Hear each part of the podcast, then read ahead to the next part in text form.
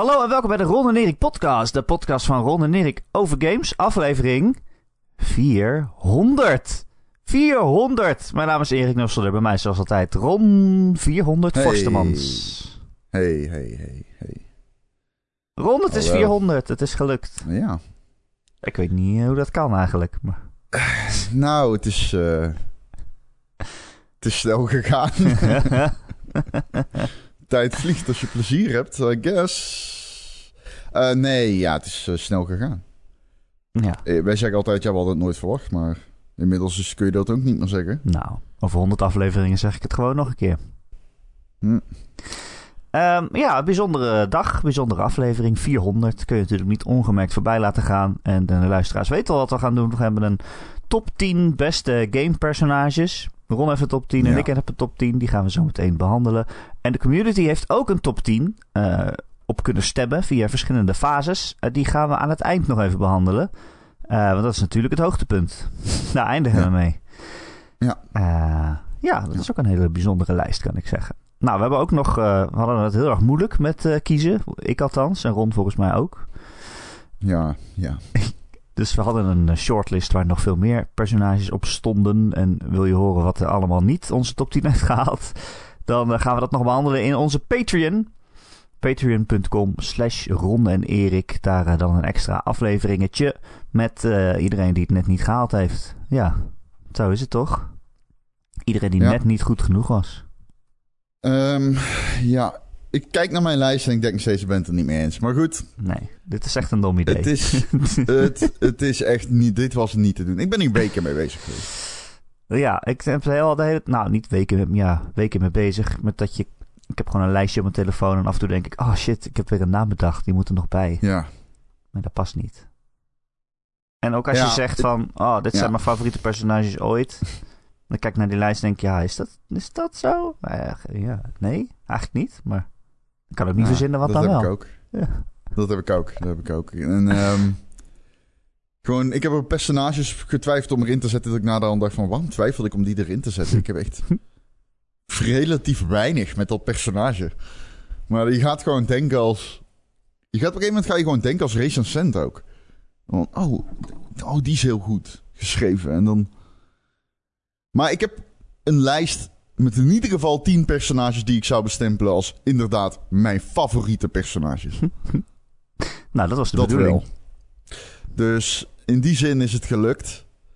Alleen ik sta dan na 11 tot en met 18 nu. En dan staan er echt dingen tussen dat ik denk. eh, pff, Jezus, die had er echt in gemoeten. Maar goed, het is niet gebeurd. Eh, Het is wat het is. We moeten maar gewoon gaan beginnen, denk ik. Het is echt, ik wil het wel echt nog een keer zeggen. Het was echt ondoenlijk. Ja, het slaat ook, mijn lijst slaat ook eigenlijk helemaal nergens op. Maar goed, Het, eh, ja, nou goed, op een mooie podcast, Erik. ja. Ehm, Wie gaat er zal beginnen? ik dan maar beginnen? Ja, is goed. Als je Eh, durft. ik zal beginnen. Als je durft. Ja, nee, sure. Mijn, eh, mijn nummer eh 10, 10, 10, 10, 10, 10, 10. Leuk om dat weer een keer te doen, hè? 10, 10, 10, 10, 10, 10, 10. Oh, lekker. Ehm, ja, leuk. Ik begin met deze, omdat ik... eh, ik kan je eigenlijk weinig meer over dit personage vertellen dan... Soms is character design gewoon veel waard. En hoewel hij... Hij, hij is gewoon een van de ninjas. eh, maar dan met de gele overal. Maar ik vind hem wel het coolste. Ik heb het eh, natuurlijk over Scorpion uit Mortal Kombat. Get over ja. here. Ja, geen lading hier. Eh, sommige personages zijn gewoon cool, denk ik. En eh, ja, dat komt omdat ze cool zijn. Eh er hoeft wat mij betreft geen andere term voor te zijn. Eh, character development, leuke character arcs, daar ben je niet voor bij Scorpion. Nee, sommige personages blijf je altijd door hoe ze eruit zien. En wat Mario heeft gedaan voor het aanspreken van... Nou ja, laat ik zeggen, in ieder geval gezinnen en kinderen en een brede doelgroep... heeft, ehm, heeft Hanzo Hasashi voor het aanspreken van de kleine Ron Forstermans gedaan. En ik bedoel, hij heeft wel character traits. Ik bedoel, Scorpion is meedogenloos. Zijn moveset eh, is ook insane. Eh, ik vind zijn band met Sub-Zero in Mortal Kombat 11 echt ah, bijna aandoenlijk. Een echte bromance in die game. Dat is, eh, dat is echt heel vet gedaan. Ja, zo simpel is het soms. Ehm, ik heb opgeschreven wat mijn favoriete quote is bij de personages.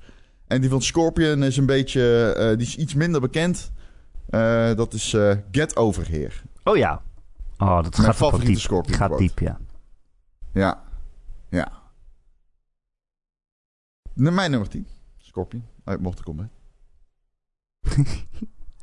Cool, cool, cool. Moeten we nog kiezen welke game dan? Is dat... eh, Welke Nee, hè, game? dat deden we niet echt, hè? Nee, nee. Nee. Ehm, ja, oké. Ja, ik heb ook heel lang gezegd van... Oh, ik ga wel game of personages kiezen op basis van hoe goed ze geschreven zijn en zo. En of ze diepgang hebben. En, eh, en dat heb ik vervolgens ook die regel weer uit het raam gegooid. ja, dat heb ik ook gedaan. Ja, je hebt Scorpion op nummer 10. Dus dat is, Ja. dat is niet anders. Nee. Maar ik heb eigenlijk nu geprobeerd een lijst te maken met eh, personages die als je hun naam tegen mij zegt, dat het dan niets met me doet. Dat, precies. Dat heb ik dus ook. Ja. En iets En met me doen hoeft niet overigens- per se huilen te zijn, maar het kan ook lachen Nee. zijn of ja, maar een emotie, iets. Ik, wat ik nog wil zeggen, jij zegt... Ja, Scorpion heeft in Mortal Kombat 11 daadwerkelijk persoonlijkheid. dat weet ik natuurlijk. Hij, ehm, eh, hij, hij, hij vecht tegen zijn jongere zelf in die serie. Dus, of in die cutscene. Er zit best wel veel goede Scorpion lore in Mortal Kombat 11. Ehm, dus als je vechtgames speelt voor het verhaal, wat kan, dan zou ik zeggen, dan moet je echt Mortal Kombat 11 even spelen. Staat op Game Pass volgens mij. Dus. Oké. Ehm, Ja. Mijn nummer 10. 10, 10, 10, 10, 10, 10. 10, 10, 10, 10, Ehm, we hadden van de week een, eh, een WhatsApp-gesprek over of dieren ook mochten. Het zijn dierenpersonages. En Maar eh, toen kwam je weer met Mewtwo en Pokémon. waar we eigenlijk op uitkwamen. Jij zei eh, dat het wel mocht. Het zijn gamepersonages. Maar alleen als ze ook een personage hebben, een persoonlijkheid hebben. Dus niet eh, het paard van Red Dead Redemption 2, want ik moest zo huilen toen hij werd afgeschoten. Oh, spoilers. Ja, nee, oh ja, spoilers met overloos. dat je het weet. Ik ga echt nergens omheen draaien. dus wat dan zeg je? ja, dat is meer een voertuig dan een personage. Ja, En eh, toen vroeg ik, is Yoshi en dan een voertuig of een dier? ik weet nog niet meer wat ik zei. zijn we nog niet over Waarschijnlijk beide. Allebei. Maar eh, Ja. eigenlijk eh, kwam die vraag ook eh, precies op het moment dat ik dit personage overwoog. En die heb ik dan toch maar op 10 gezet. Het is Trico. Het is Trico uit The Last Guardian. Ehm een van de gamepersonages waarvan ik het meest, tijdens het spelen, het meest geloofde dat die echt bestond. En ehm, het komt natuurlijk, eh, ik kies hem ook natuurlijk omdat hij super cute is. Het is een heel groot vogel, hond, eh, Vleermuis. kat, dier. Vleermuis. Vogel, hond, kat, dier. Vogel, hond, kat, dier, vleermuis. Eh, Ja. Hij heeft van die hele grote oren die, en van die hele grote zwarte ogen die zo heel lief naar je kijken. En eh, je moet hem echt zijn, zijn vertrouwen winnen. En daardoor lijkt hij zo echt. In het begin van die game luistert hij eh, eigenlijk niet naar je. Ik weet nog steeds niet of het nou komt dat die game slecht is ontworpen of dat het expres zo is. Maar volgens mij is het expres zo. Hij luistert maar half. Soms doet hij niet wat je zegt. Je moet hem eh, af en toe eh, eten geven. Zodat hij je meer gaat vertrouwen en, en je opmerkt. En god, hij is gewoon zo cute. En het zorgt ervoor dat je Ja. tijdens die game echt een band met hem krijgt. Want jij, jij moet hem wel besturen, maar je bestuurt hem niet direct. Je moet dingen aan hem vragen. En dat, dat gaat hij dan voor je doen. En hij beschermt jou in gevechten. En god, het is gewoon... Hij is zo, zo, cute en gewoon zo'n goede vriend. Eh, dat wordt steeds, die band wordt steeds sterker tijdens het spel.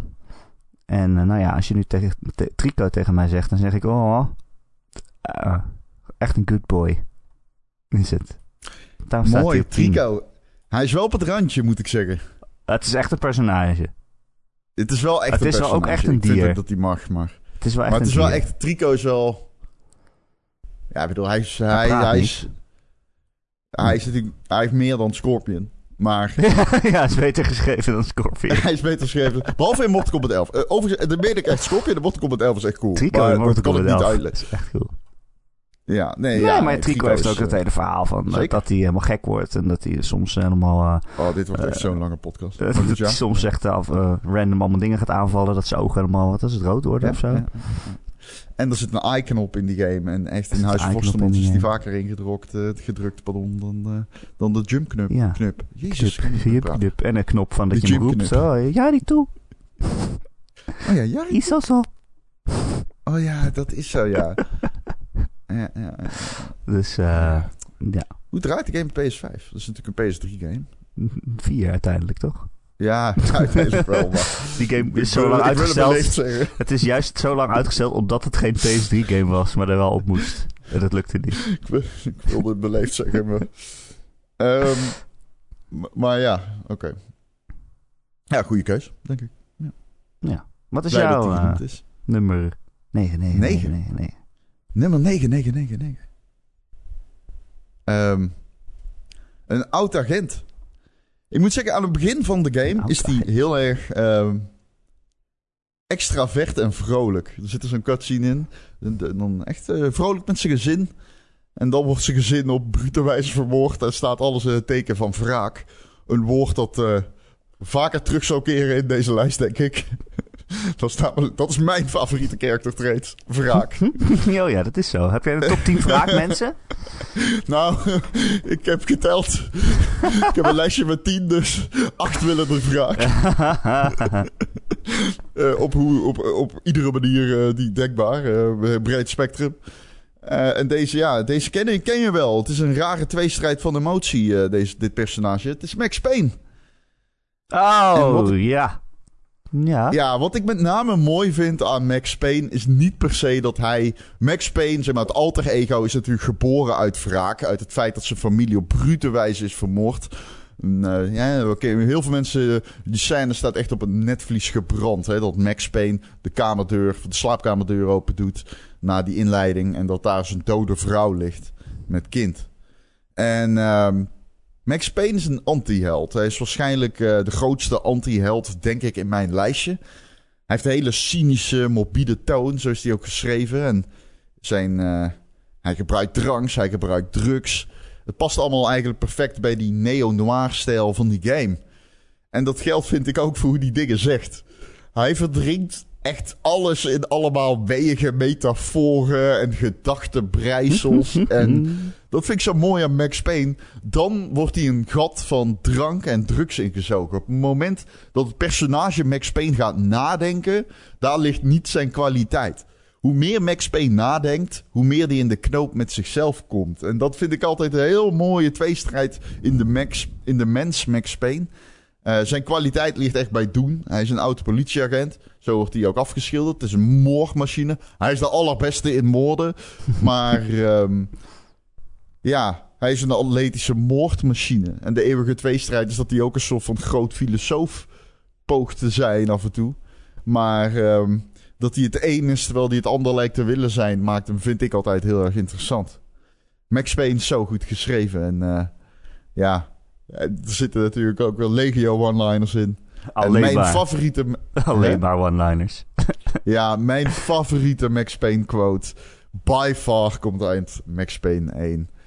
Het is... eh, He was trying to buy more sand for his hourglass. I wasn't selling any. Nice. Nice. Ja, wat een held. Ik moet zeggen, hij stond ook op mijn shortlist. Maar ik wist niet of het kwam omdat ik op dit moment Max Payne 3 aan het spelen ben. Of dat, Oh, of da- dat hij daar, echt is, op moet. daar is die zowel redelijker als nog meer unhinged. Ja, hij is echt heel unhinged. Ja. In Max Payne 3 is die zeg maar... Hij is op de, e- aan de ene manier redelijker tegen zichzelf. Zo van, ja, ik heb problemen. Ik heb een verleden wat ik onder ogen moet komen. Maar hij is ook compleet unhinged in die game. Hij gaat Volkomen dronken en aan de drugs eh aan zijn baan doen met hele grote wapens en gewoon eh, hele bendes die, eh, die hem aanvallen. Oh man, die scène van Max Payne... dat die guy verbrand wordt in die stapel autobanden. ja. en dat hij gewoon... Dat is zo'n goede scène ook. ja. Maar ik heb Max ja. Payne niet in mijn lijst gezet. Dat is dan, kan ik alvast zeggen. Maar hij verdient het wel. Dus ik ben blij dat jij het hebt gedaan.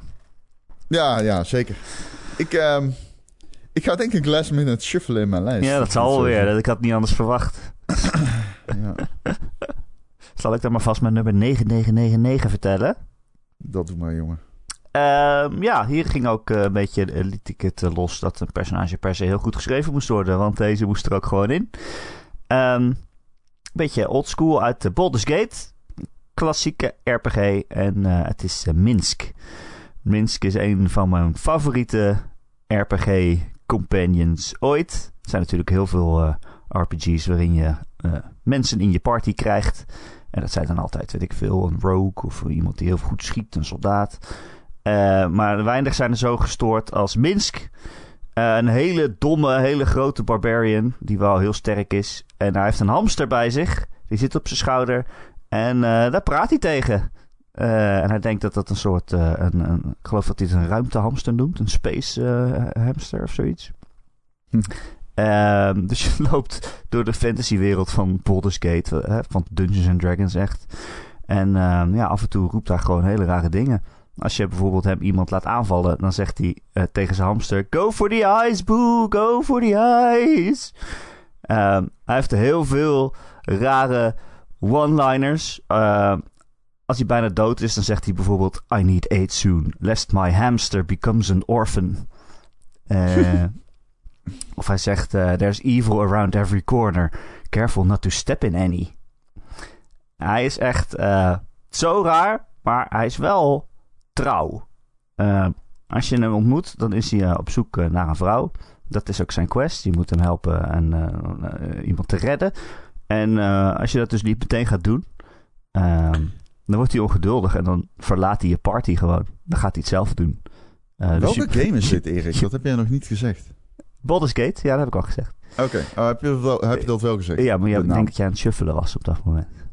Oh, dat zou kunnen. Ja, ik was van het begin wel aan het luisteren hoor, maar ik dacht dat je het uh, oh, ja. niet gezegd had. Voor de mensen thuis ook. Okay. Baldur's Gate. Ja, speel ja, die game. Ja, het is belangrijk, want niet iedereen kent. Uh, zeker uit Baldur's Gate. Uh, nee, daarom. Het is Deep Cut. Ja. Maar ja, een van de grondleggers van de moderne... nou ja, niet de moderne. De klassieke RPG. de, de klassieke computer RPG, zeg maar. Ja, precies. Um, dus ja, uh, je moet zijn quest heel snel doen, anders gaat hij uit je party. En dat laat ook zien hoe trouw hij is. Hij, hij wil die vrouw, vrouw redden, zijn companion. En dat moet je snel doen, anders gaat hij gewoon weg. En dan kan je hem dus ook niet meer terugkrijgen. Dan is hij gewoon uit ook heen verdwenen. Wat een geweldig spel is Baldur's Gate, toch? Dat dat soort keuzes. Het is niet eens een keuze, je bent gewoon iets niet aan het doen. Dat dat nee. invloed heeft op je spel en op hoe aardig mensen je vinden. Ja, en de hele tijd blijft houden ook die invloed. Ja. Er zijn continu keuzes die je moet maken. Of kan maken door gewoon dingen te negeren. Ja. Um, die later in de game nog een rol spelen. Voor toen nog tijd was dat best wel... Dat is echt mindblowing. Zeldzaam in sowieso een 3D-wereld. Ja, maar je had ook gewoon evil personages die bij je waren. Maar als je dan goede dingen ging doen, dan zeiden ze... Ja, maar jij bent echt een goody two-shoe. Wij gaan je nu verlaten, want hier hebben wij geen zin in. Wij zijn evil. Maar, of als je het aan het stelen was, dan ja, dat is nu heel normaal, maar dan kwam de politie het achter je aan en dan kom je ook op een zwarte lijst te staan. Dat als je dan ergens in een ander dorpje kwam, dan... Uh, ja, dat spel wordt wel heel moeilijk als je, als je uh, iedereen leeg ging stelen. Want uh, er kwam er steeds allemaal hem, guards achter je aan. Heb jij hem uitgespeeld? Zeker. Ja, okay. vaak ook volgens mij. Oké. ik niet. Ja. Minsk overigens, niet alleen bij mij populair. Hij kreeg daarna ook allemaal comics volgens mij. En hij is in, in de, de echte Dungeons and Dragons boeken ook teruggekomen. Oh, oké. Dus, oh, echt eh, waar? ja, het is echt een... Oh, dat is wel mooi. Ja, het is een officieel Dungeons and Dragons spel, dus dat, dat, het telt. Dat is de geschiedenis van die wereld, van Faerun. Dus, uh, ja. Dus hij, hij bestaat, Minsk. Hij bestaat echt fictief. Dat is mijn nummer 9. Ja, dat, is, dat is mooi, man. Ja. Oeh, goeie nummer 9 zeg. Een beetje een deep cut, ja. Deep cut, ja. Eh, ja. dat moet. Die heb ik ook nog. Maar dat is niet mijn nummer 8. Mijn nummer 8 is geen deep cut. En ik denk dat jij hem ook nog. Ik denk dat jij hem ook nog uh, gaat noemen. Die ik heb. Maar laten we in het midden. Maar dat kan bijna niet missen, denk ik. Maar het is uh, mijn nummer 8, 8, 8, 8, 8, 8. Um, in Celeste um, speel je als Madeline. En Madeline besluit de berg Celeste te beklimmen. Celeste, de naam van de game. Celeste ook de naam van de berg die je gaat beklimmen in die game. En die berg is, uh, naast zeg maar de titel, ook gewoon de metafoor, de overduidelijke metafoor van die game. Maar het mooie vind ik aan Celeste is dat dat niet op de manier is die je aan het begin van die game verwacht. En dan moet ik misschien even uitleggen. Celeste is een hele moeilijke platformer. Um, en die game vertelt naast... Die vertelt eigenlijk door zijn mechanics een verhaal. En dat verhaal vertelt zich eigenlijk dus middels het bloed, zweet en tranen van, van jou. Dat jij, de inzet die jij allemaal in, in dat spel moet stoppen om verder te komen. Maar ook van Madeline. Want beide hebben iets te overwinnen in die game, zeg maar. Jij moet die ogenschijnlijk ondoenlijke platformpuzzels oplossen. En Madeline, die, ehm, die moet haar zelf overwinnen. Want Madeline, die kampt met gevoelens van... Nou ja, de diep genestelde sociale angsten, depressiviteit. En in die game wil zij die berg dus beklimmen... om, eh, omdat ze zelf, zichzelf daarmee een beetje bewijst. Ze hoopt dat ze zich daarmee kan overwinnen. Eh, ze, wil, denk ik, zichzelf daar ook mee bewijzen dus. Maar op die berg gaat het een beetje mis in die game. Want als ze daar is, dan manifesteren haar ehm, mentale problemen. Die, die manifesteer- manifesteren zich eigenlijk eh, als een soort fysieke entiteit in die game. Ehm, een soort van demon. En die, dat, dat is een doppelganger. Haar letterlijke demonische evenbeeld. En dat wordt eigenlijk haar grootste vijand tijdens het platformen. Nou ja, uiteindelijk in Celeste komt het goed tussen die twee. En ehm, dat gebeurt in een heel bijzonder slotstuk. Echt een van de beste eindes die ik ooit in een game heb gezien. Wanneer muziek, verhaal en gameplay worden echt samen geweven tot eh, ja, een, paar, een verbluffend laatste uurtje. Waardoor je echt opgetild wordt door die muziek. En herboren als hoofdpersonage door alle oude facetten van die game gaat. En je vliegt er echt doorheen. Je bent nou één met je angsten. En je gaat op een soort van high van gameplay en emotie. Rijd je al die platformsegmenten aan elkaar alsof ze niet zijn. En aan het einde heb je echt het gevoel van... wow, ik heb echt iets heel bijzonders meegemaakt. Ehm, je hebt echt iets overwonnen. En daarmee ook Madeline. Maar dus niet op de manier die jij in het begin verwacht. Je, je komt er echt als een beter mens uit door gewoon te accepteren dat je die, die, die kant van jezelf ook hebt. En dat vond ik echt heel mooi gedaan. Echt een prachtig spel. De reden dat Madeline niet hoger staat, is omdat ze wel redelijk aan de oppervlakte blijft als character buiten haar struggles om. Het is niet zo dat Madeline eh, de, diepe, diepe lore telt of zo. Hoeft ook niet, overigens. Hoeft ook niet. Zij is die me- metafoor. Zij is het vehicle voor die metafoor. En dat, dat, die game pakt er echt mee uit. En doet dat. Wat ook waarschijnlijk heel erg simpel idee is. Doet het. eh, ja, heel erg goed. Vind ik. Ja, ik zal nog niks zeggen. Ja, ik weet het. Dus eh, wij weten overigens eh, elkaars lijsten niet natuurlijk. nee, nee, nee, nee. We willen elkaar niet spoilen. Nee. Eh, ja, mooi gezegd, Ron. Dat kan ik natuurlijk wel zeggen. Thanks. Ehm, zal ik dan mijn nummer 8 doen? 8, 8, 8, 8, 8. Ik zei al eh, aan het eh, begin. Scorpion. Van, Scorpion. Get over here. ik heb Sub-Zero. Ah, fuck jou, Ron. Ja, mooi, mooi. Nee, nee, nee. Ehm, ik zei al aan het begin dat ik ook gewoon personages heb genomen waarvan als je hun naam tegen mij zegt, dat het meteen een reactie oproept. En ja, daarom heb ik deze genomen. Misschien is het niet eens een heel goed personage, maar het verhaal wat hij beleeft is wel dat ik dacht, oh, hier kom ik nooit meer overheen. En ik ben benieuwd wat er met Ron gebeurt als ik deze naam ga zeggen, of dat het hetzelfde effect heeft. Ron, Uh-oh. wat als ik zeg Pascal? Ja? Ik ken hem. Dat- Ik, eh, ik zal zeggen... eh, Oh, die komt nog. ja, zal, zal, zal, zal ik hem dan eh, omhoog halen? Wil je hem op 7 zetten, dat we tegelijkertijd kunnen? Oh, je had hem ook in je lijst. Oh, wat goed. Ja, ik, ik heb hem ook in mijn ik lijst. wist staan, niet of jij, er, eh, eh, of jij erop zou komen, zeg maar. Nou, ja, hoe bij mij dat? staat hij op 4. Oh, jeez, oké. Zal ik hem dan naar 7 halen ook? Dat is wel leuk, hè? ik, ik haal hem Het hoeft niet, het 7. is jouw lijst. Ja, klopt. Maar dit Het is toch wel... een willekeurige volgorde, laten we eerlijk zijn. Nee, dat is het niet. Maar anders wordt het misschien te... Ik heb best veel te zeggen over Pascal, Ja, maar wie niet? wie niet? Nee. Eh, voor de luisteraars die nu wat zijn helemaal, helemaal in de war zijn. Pascal Ja, is ja, een ja. eh, robot uit eh, Nier Ja. Automata.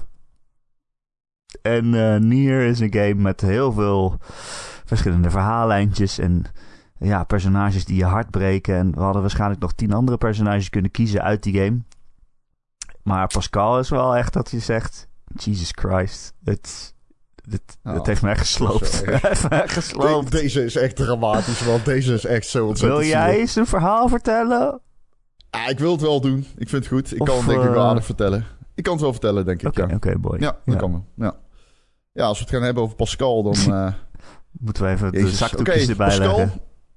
in Nier Automata is uh, de, de, uitzondering op de regel in de game. Hij is een uitzondering op de rest van de machines in de game. Hij is ook een machine. Machines zijn overwegend vijanden in de game. Um, maar Pascal is een, hij is een pacifist. Hij, is, uh, hij wil eigenlijk ten koste van alles vooral niet vechten. Dus hij is heel intellectueel in de game. Hij is heel geïnteresseerd ook in de mensheid. Uh, hij heeft zelfs een, uh, een kampje opgericht met gelijkgezinden. Een resistance camp heet het in de game. Een heel vreedzaam dorpje, wat, dat je ook meermaals aandoet in de game. Uh, en dan is het Root C. Dat is de derde keer dat je Nier Automata speelt. Uh, die structuur van die game is dat je iedere keer met een ander personage speelt. De game doet dat heel goed. Heel erg goed gedaan. Maar op een gegeven moment in Root C, wat zeg maar je derde playthrough is dus, vlucht hij met de kinderen van dat kamp oh. naar een verlaten fabriek. en uh, ja, Erik begint al te lachen. Ja, het is meer En hij heeft, ja, daarvoor heeft hij in het kamp aan die kinderen uitgelegd dat er een groot gevaar is. Dat zijn de andere machines. En um, nou ja, hij is dus met de kinderen gevlucht voor het grote gevaar. En eenmaal met de kinderen in de fabriek gaat het daar ook mis natuurlijk. De machines komen daarheen. En A2, een van de hoofdpersonages die je speelt, die uh, gaat naar buiten om te vechten. En wat gebeurt er? Pascal, die gaat meevechten. Nou ja, Pascal, de vreedzame robot, die knokt erop los. Een, uh, een gruwelijk spektakel. en uh, je speelt zelfs, zelfs eventjes met Pascal. En uh, nou, dat is echt een uh, à la Nier Automata epische battle, een bloedbad. En nou ja, het zit erop daarna. E2 en Pascal die praten met elkaar buiten. Ze van, ja, we hebben het gedaan, weet je wel, wat knap. ja, ik heb mezelf een beetje moeten verloochenen. Want ik was altijd een pacifist en nu heb ik geknokt, et cetera. Maar ja, om de kinderen toch... te beschermen, dat is belangrijk ja, natuurlijk. ze hebben het gedaan. Het, het draaide natuurlijk allemaal om het afslaan van die aanval. En als Pascal terug naar binnen rent, samen met E2 in de fabriek om aan de kinderen te vertellen dat alles is goed gekomen, uh, dropt echt je hart op de grond. Uh, want het grote, grote bloedbad moet zich nog voltrekken. Heeft zich al voltro voltrokken. En dat was namelijk binnen, bij de kinderen. Als Pascal de deur van de fabriek zal open doet, dan liggen alle kinderen dood op de grond. ze hebben hun harten, de machine cores, die zijn met stalen buizen doorspiest. En het lijkt erop dat ze dat zelf hebben gedaan. Uh, de kinderen hebben ja, suïcide gepleegd. Nou, Pascal uh, ziet dat. Hij is op dat moment, vergeet niet, Pascal is degene die heel intellectueel is, die echt nadenkt, die heel slim is. Een pacifist. hij quote veel uit boeken, uit de mensheid bijvoorbeeld. Pascal op dat moment is gewoon miserabel. Hij, is een, hij, hij weet het is mijn schuld. Want net voordat hij um, Net voordat Pascal naar de fabriek is gegaan, heeft hij aan de kinderen uitgelegd van... Jee, er komen dus andere machines aan. En daardoor zijn ze heel bang geworden. Maar um, door, ze, door ze dat te leren, Pascal dacht... Oh, ze hebben meer kans om veilig te blijven... omdat ze weten wat angst is. Maar ze werden juist overlopen door die angst. En uh, toen pleegden ze zelfmoord. Um, vervolgens komt een historische keuze. Ik zou zeggen, Erik, een van de meest historische in de, in de, in de gaming-industrie qua games. Uh, toch? Ja, Niet tot, het, einde, tot het einde van Nier Automata dan. dan dat, ja, ja, wel, fair enough. Dat is ja. ook wel eentje. Ja, wat je uh, ziet, je, je, vriendje Pascal, je hebt hem wel meegemaakt. Het is een, een, een, fijne man, of ja, een robot. Hij heeft je ook geholpen en zo. En hij is echt helemaal... Uh, helemaal uh, gedeprimeerd. Ja, natuurlijk. Het, het is zijn fout. Hij heeft ze angst geleerd, maar die angst heeft ze, heeft ze het einde gekost. En dan kan je kiezen of je hem zo achterlaat. Of dat je, omdat het een robot is, kan je zijn geheugen nou, wissen. Je hebt drie keuzes. Oh, wat kan je nog meer doen? Je kan, ja, je ja. kan weglopen. Oh, je kan hem ook doodmaken, of niet? Is dat het? Je kan hem vermoorden. Jezus. Of je kan zijn geheugen wissen. Ja, en als je dus je geheugen wist, dat heb ik volgens mij gedaan, dan... Het is heel... Uh, uh, Zo, eerie is dat, want dan... Ik, begin, je reset hem dus eigenlijk, dus hij weet niet wie al die kinderen zijn die om hem heen liggen. Maar je, oh, wacht even, voordat je dit gaat vertellen. Je moet het anders vertellen. je moet dat als laatste vertellen, want dat is juist het beste eruit. Ja, maar ik heb die andere keuzes niet gemaakt, dus dan weet niet wat... Weet jij wat nee, er dan gebeurt? Oké, dus als je... Ja, ja, ja, ik weet wat er gebeurt. Als je hem doodmaakt, is hij gewoon dood. Als je weggaat en de deur achter je dicht trekt, Oh, ja, komt hij ja. nooit meer terug. Ja. Maar het ergste is als je zijn geheugen wist. Dat, dat is het hartbrekende. Ja. Wat, zo, maar de, de- ja, want jij zegt, oké, dus hij vraagt aan jou, wil je mijn geheugen deleten? En de muziek zwelt aan, weet je wel. Ik heb voor geheugen gekozen. En hij staat daar dan omringd met dode kleine machines. En eh, hij verliest al zijn elan en zo als personage daarna. Want hij is niet meer echt Pascal. Hij wordt eigenlijk gewoon een guy. Een NPC. Maar dat is het hartverbrekende. Hij staat daarna weer... Ik weet niet of je dit weet dus. Hij staat daarna, daarna weer gewoon in Resistance Camp. Hij is dan een NPC. Oh, ja, ja, ja, ja. Ja, en hij verkoopt onderdelen. En eh, hij verkoopt machineonderdelen, zoals bijna iedere oh, NPC ja. in de game. Oh, dit was ik echt alweer en wat verkoopt hij? Hij verko- verkoopt kleine eh, cores van Oh. machines. Dat is zo heftig. Pascal, dames en heren. Dat is zo heftig. Maar hij weet het niet. Hij, hij wordt daar wakker tussen allemaal, allemaal, allemaal kapotte robots. En je hebt hem Hij weet gereset. Hij weet niet meer wie dat zijn. Hij was net nog helemaal overstuur en suicidaal over wat hij gedaan had. En die kinderen allemaal de dood in had gejaagd. En je reset zijn geheugen en hij weet niet meer wie dat zijn. Natuurlijk ga je ze dan plunderen en eh, dingen kijken of, of je nog iets kan verkopen. Ja, weet jij veel? Oh, Ja. dat is zo erg. Pascal, dames en heren. Wat een kut, wat een kut personage. Ik haal hem eruit. Eh, ja, ik heb hem aan de boven gehaald. Hij stond, hij stond op vijf, maar eh, ja. Eh, mooi man. Nier. Wat een game. Speel Nier. Dit is echt maar een halve spoiler een voor, voor de rest van die game. Dit is een zijverhaal. Oh ja. Ik zal zeggen, ik vind de gameplay niet veel aan, maar dat maakt echt niet uit bij die game. Dat maakt echt geen reet. Echt niet. Oh man, man, man, man.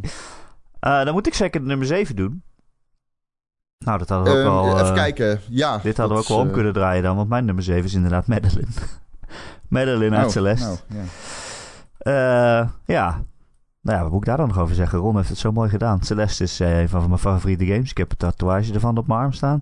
Vraagt je misschien af waarom staat het personage dan niet hoger? Nou, dit is dus wel een van die personages waarvan ik dacht, ja, vind ik, vind ik haar, haar nou zo goed of vind ik die game nou gewoon zo goed? Maar Ja. zij is wel ook gewoon echt een goed personage. Ehm, ja, wat Ron allemaal al heeft gezegd. Hè? Het, het jezelf overwinnen, het jezelf accepteren. Trouwens, eh, haar, haar tussen aanhalingstekens evil versie tel ik hier ook bij. Want het is in principe dezelfde persoon. Eh, die komt uit de spiegel zetten. Al haar twijfels, al haar... over Madeline. Eh, wat zei je? Ik zit... ik weet niet zeker of Madeline... nou ja, goed. Dan gaan we verder. Of, of die? Ja, ik weet niet. Ik zeg altijd haar. Maar volgens mij is Madeline... Maar goed, oké. Nee, ja, dat wil ik ook nog vertellen. Wat, wat mij ook wel, eh, wat ik zo boeiend vind aan het spel, is uh, Madeline is inderdaad een trans uh, vrouw. Het is pas nadat die game uh, uit is gekomen, is dat uh, eigenlijk echt bekendgemaakt. Uh, omdat de ontwikkelaar het zelf eigenlijk ook niet wist. Die is tijdens het maken van het spel er zelf ook achtergekomen dat ze een transvrouw is, Maddie Thornston. Um, en dat al die duistere dingen waar Madeline mee worstelt in het spel en twijfel aan zichzelf en dat dat ook uh, uh, uh, voortkomt uit het ontdekken dat zij trans is. En dat dus de ontwikkelaar zelf ook een transvrouw was, is. Dus ja, dat maakt die game eigenlijk nog bijzonderder. Dat het zo'n persoonlijk project van iemand is die tijdens het maken ervan dat ontdekte. Toch wel zo'n groot onderdeel van je, van je eigen persoonlijkheid, van je eigen leven. Uh, en ik geloof in de DLC zit het ook nog iets duidelijker. Dan heeft uh, Madeline ook een uh, een uh, vlaggetje van, van de Pride, van de trans uh, beweging in haar kantoor staan. Ja, dat lichtblauwe met roze en wit, Ja. volgens mij. Dus uh, het wordt steeds iets duidelijker. Maar uh, ja, dat maakt, het nog extra, dat maakt het nog wel extra bijzonder, vind ik wel. Dat, uh, Ja, het is een heel persoonlijke Oh, ja. game. Dat is precies. duidelijk. Um, Maar ja, ook als je niet uh, uh, trans bent, uh, zoals ik, dan zijn er, zijn er zoveel dingen die je erin kan herkennen. En dat ja. laat maar weer zien dat uh, ja, het is gewoon universeel, dat soort, dat soort gevoelens. En, Nee, het zijn hele primaire emoties, zou ik zeggen. ja, Gaat waar die game over gaat. Het is eigenlijk best wel, als je erover nadenkt, best wel simpel geschreven game. Het is niet allemaal bijzonder ingewikkeld. Maar het is wel heel mooi geschreven. ja, het is echt heel mooi geschreven. Alright. Nou, dan zijn we Oh, bij jou wauw. zes, geloof ik. Oh, wauw. Jij hebt zo mooi verteld over Madeline. En nu kom ik met dit personage aan. Nou, mijn volgende is ook een overgang van het jou daar, moet ik zeggen. Uh, ik heb een personage gekozen waar ik echt fan van ben. En ik kan je uitleggen. Ik ga je, ik ga, ik ga je uitleggen waarom. Oké, dus we hebben het hier over een personage zonder character arc. We hebben het echt over een personage zonder enige, enige nul. Ik heb het hier over 0.0 personageontwikkeling. Uh, we praten hier over een vehikel, uh, een vehikel van, ik zou zeggen, voor ongekende brute actie. Hij is gewoon boos. hij is boos en hij is onoverwinnelijk. Maar hij is vooral boos. Het is rondworstenmand. Hij wordt, hij, hij wordt uh, ik zou zeggen, gevoerd door een vuur van bloed en wraak. Maar goed, dat is het wel. Dames en heren, we hebben het over de Doomslayer. AKA Doomguy. Um, nee, het mooie is natuurlijk aan Doomguy en Doomslayer, zoals die vooral genoemd wordt in de nieuwe games. Uh, waar ik groot fan ben van de lore, zoals wel bekend. Uh, en we gaan er zo meteen uh, bijzondere kanten ook mee op. Maar je kunt veel kanten op, zou ik zeggen, met de Doomslayer.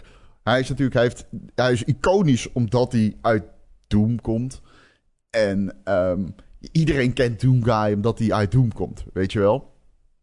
Dat domme helmpje, we weten het allemaal. Maar goed, dat is het wel. En uh, ja, ik vind het zo mooi, omdat je dus heel veel kanten met hem op kan, in theorie, als je dat zou willen. Uh, dat is precies wat It Software, zeg maar, niet heeft gedaan. Ze hebben de Doomslayer in Doom Eternal en Doom 2016 juist niet goed of slecht gemaakt. Ze hebben hem heel weinig development gegeven. Hij is echt gewoon enkel vengeance. Uh, hij is gewoon ogenschijnlijk ongenaakbaar. En uh, dat vind ik zo mooi. Hij, ze hebben hem gewoon maar één kant op geschreven. Nog meer ongeëvenaard in, in, in, in agressie en kwaadwil en frustratie. En uh, dat allemaal um, ja, begeleid door een soundtrack waardoor je one-on-one -on -one wilt gaan met de zon.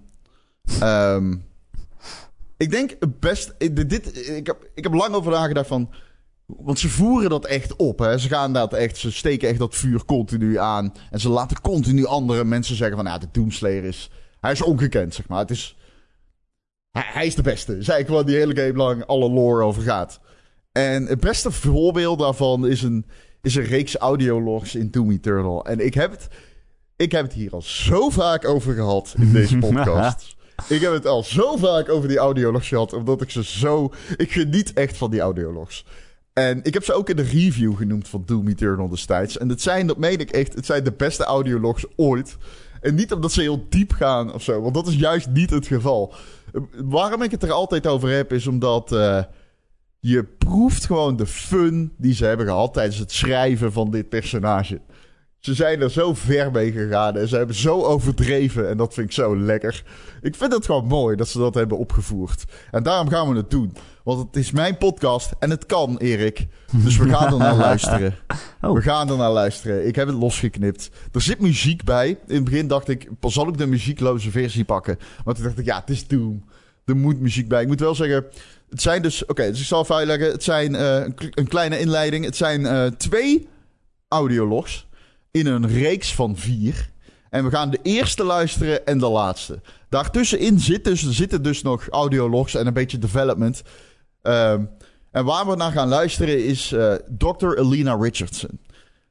Dr. Alina Richardson, zij documenteert eigenlijk in Doom Eternal haar onderzoek in die audiologs. En dat onderzoek gaat over de Doomslayer. En uh, ja, het gaat over blood types in het begin. En zij is echt gewoon een wetenschapper die gewoon haar onderzoek documenteert. Maar waar het wetenschappelijk begint, gaandeweg wordt het steeds. Uh, ze, gaat iets, ze gaat iets anders praten over en denken over de Doomslayer. En in haar tweede audiolog, die, uh, die wij niet, niet gaan luisteren, die begint ook met: Hmm, maybe he is a god. En, nou ja, weet je wat? Luister zelf maar. Um, Dr. Alina Richardson, Take it away. This is Dr. Elena Richardson, log entry 002. Subject analysis of Doomslayer, January 24th, 2163. There is no chance that the subject is a demon. We have blood samples pulled from the Mars base event that show his blood type is AB positive. He is male with a genome that makes him very much a member of the human race. But the enhanced strength, speed, and athleticism would indicate otherwise. But we can see from the blood samples that there are foreign bodies present of unknown origin. I cannot, as a contributing member of the scientific community, agree with the assumption by some of my colleagues that he is, for lack of a better word, a god, an avenging angel, the right hand of doom here to save humanity from its sins. But I cannot ignore that the timing of his arrival the identity of his enemies, the fire and brimstone element to this catastrophe we currently find ourselves in has. It, it has definitely shaken my scientific resolve.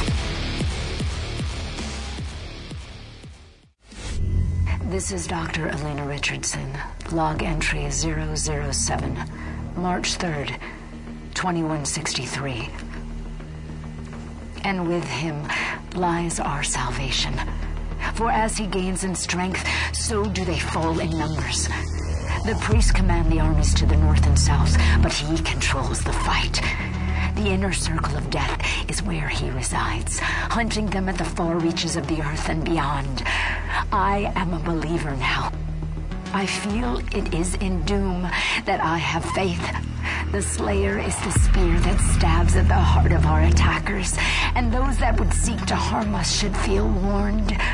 For there is only one dominant life form in this universe, and it carries a steel barreled sword of vengeance. All hail the coming of the Destroyer. The Slayer's time is now.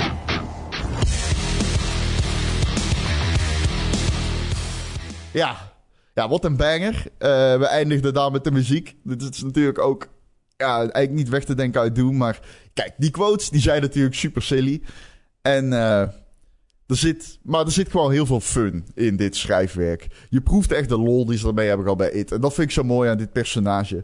Uh, ze laten andere mensen de Doomslayer continu duiden. En ze voeren eigenlijk zijn lore echt op in de allerhoogste versnelling. Het is zo extreem overtrokken. En zijn cultstatus, dat, dat, ja, dat vuur wordt echt volledig aangewakkerd in die game. En uh, ja, ik vind het heerlijk. Het is heel erg I'm 14 en This is Deep. Maar uh, ja, het is heerlijk. Ik hou daar echt van. Ik hou daar echt onwijs van.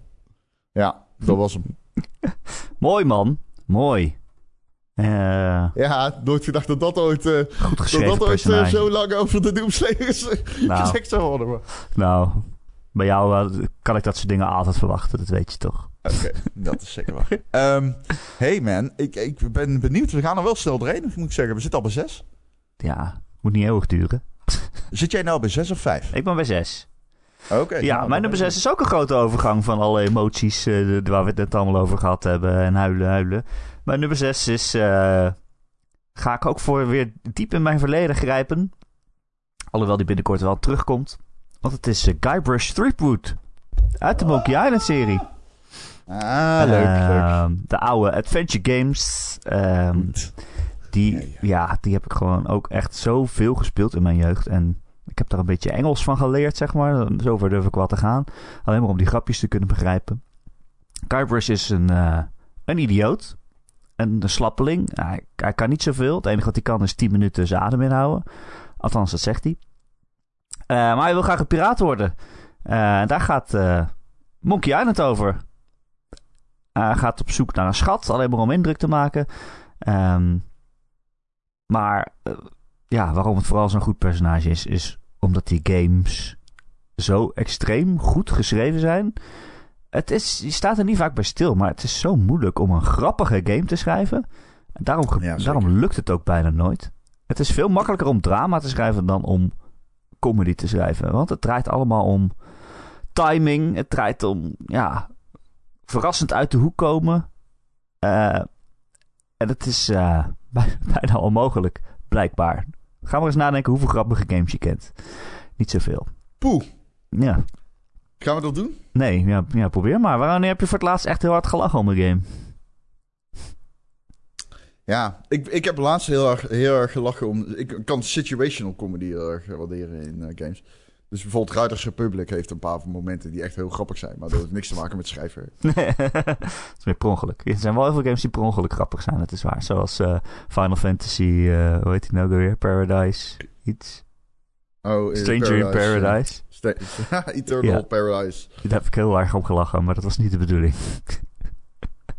nee, uh, Monkey Island, uh, Kyber Street Boot heeft... Er zitten zoveel quotes in en momenten dat je, dat je ja, dat, dat ik echt gewoon zat te, zat te lachen in mijn stoel. En ik heb die games ja, vroeger ook heel vaak gespeeld.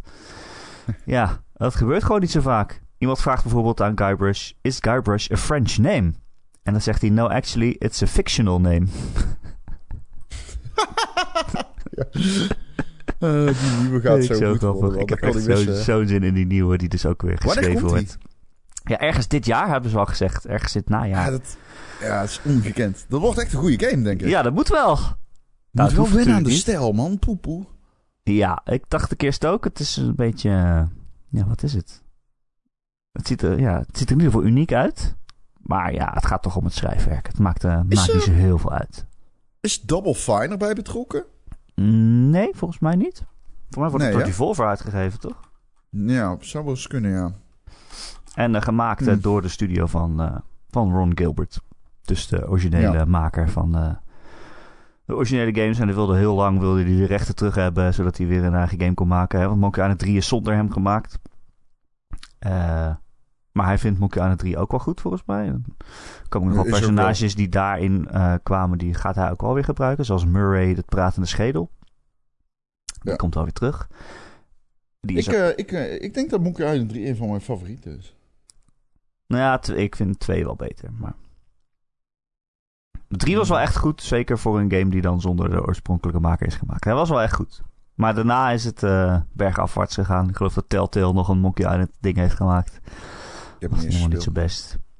Uh, maar nu komt hij terug uh, ja, eind van dit jaar. En ik heb er echt super veel zin in. Ja. Ik ben heel benieuwd of het nog zo grappig kan zijn. Maar goed, dat is mijn nummer 6. Wauw, oké. Nou, dan zijn we op de helft. Kijk eens. Ja, gaat hard, hè? Gaat goed, Erik. Je doet het goed. nee, jij bedankt. Au, au, au, au, au. Ik heb een badjas aan en Tenshu die is aan het kneeën met die poten. Oh, heb je er niks onder aan dan? Nee. Hmm. Dat gaan we niet nog een keer doen, Tenshu.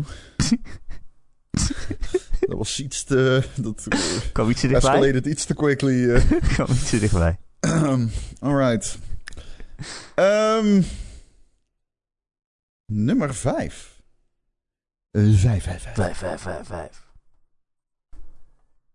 Ik heb, uh, ik moet wel eerlijk zeggen, hier uh, speel ik, uh, heb ik een beetje vals gespeeld. Want ik, nou ja, niet, nee, ik heb het niet vals gespeeld. Maar, laat ik zeggen, dit had Arthur Morgan kunnen zijn. Of het had John Marston net zo goed kunnen zijn. Maar misschien is dat ook te makkelijk.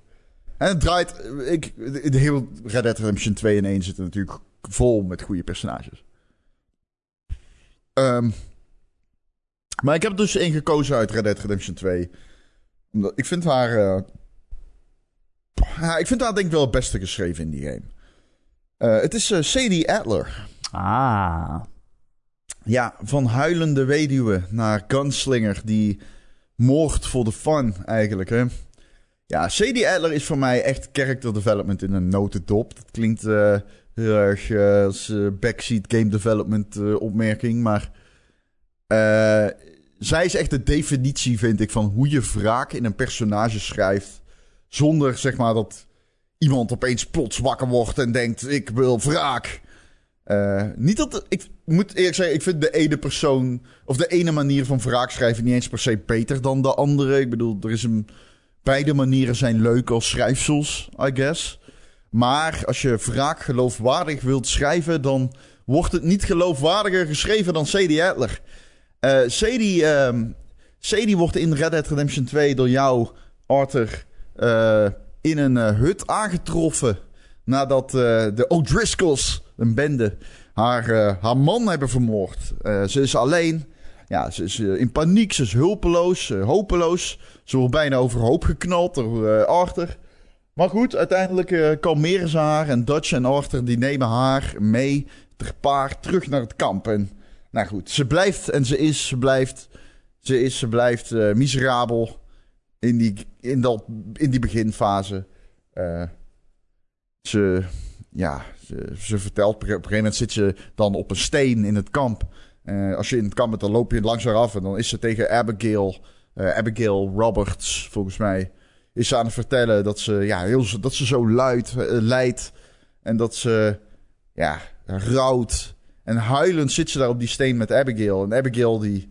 Als je dan blijft en Abigail die loopt dan weg. Als je dan blijft, dan na dat gesprek begint Arthur ook nog tegen haar te praten. En dan zegt hij van... Hey, um, I think you'll be okay. En dan zij wuift dat dan meteen weg. En ze zegt dan uiteindelijk ook van... Als ik de ballen had, dan, dan had ik zelfmoord gepleegd. Zelfdoding. Opnieuw eh, zegt ze dat op die steen. En daarna ook eh, zegt ze dat opnieuw tegen Arthur. En ja, het is heel erg zielig. Je denkt heel lang, ah, het gaat niet meer goed komen met haar. En op een gegeven moment als ze... eh, dan is ze iets van, ik weet niet, volgens mij aardappelen aan het schillen of zo. En dan zegt ze van... eh, dat is eigenlijk haar turnaround. Ze zegt dan, ik wil mee met jullie. Ik wil mee eh, op, op robbery. En eh, ze wil geen groente meer hakken. Dat is eigenlijk haar punt.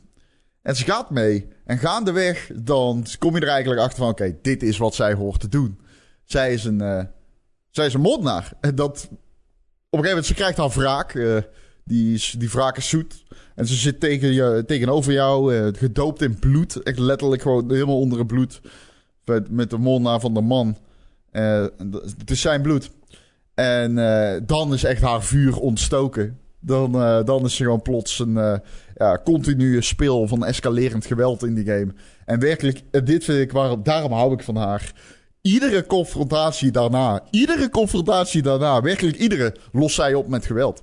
Er zit, op er zit gewoon geen rem meer op. Het is schietend, het gebeurt stekend. Het, eh, ik hou echt van haar. Ik vind haar zo cool. Ehm, ik heb ook eh, ik heb opgeschreven wat mijn favoriete quote van haar is. En zij heeft natuurlijk die hele hoge stem ook nog. En zo zegt ze... You wanna get shot today as well as robbed, mister? Vind ik zo mooi. ja, zij is, eh, zij is echt een queen Zij is echt in die game. En aan het einde ook, mooi. Dan, je speelt natuurlijk het einde van Red Dead Redemption met John Marston. En eh, ja, ik vind het mooi ook dat zij samen optrekken dan nog. Dat zij nog steeds... eh, zij is dan gewoon huurmoordenaar natuurlijk. Ja, dat, dat kon echt maar één kant op. Ehm, maar zij, ja, zij, haar arc is hij nog niet afgerond, zeg maar. Dat is wel tof. Ik zou heel graag een spin-off willen met CDA. Ja, stel je voor.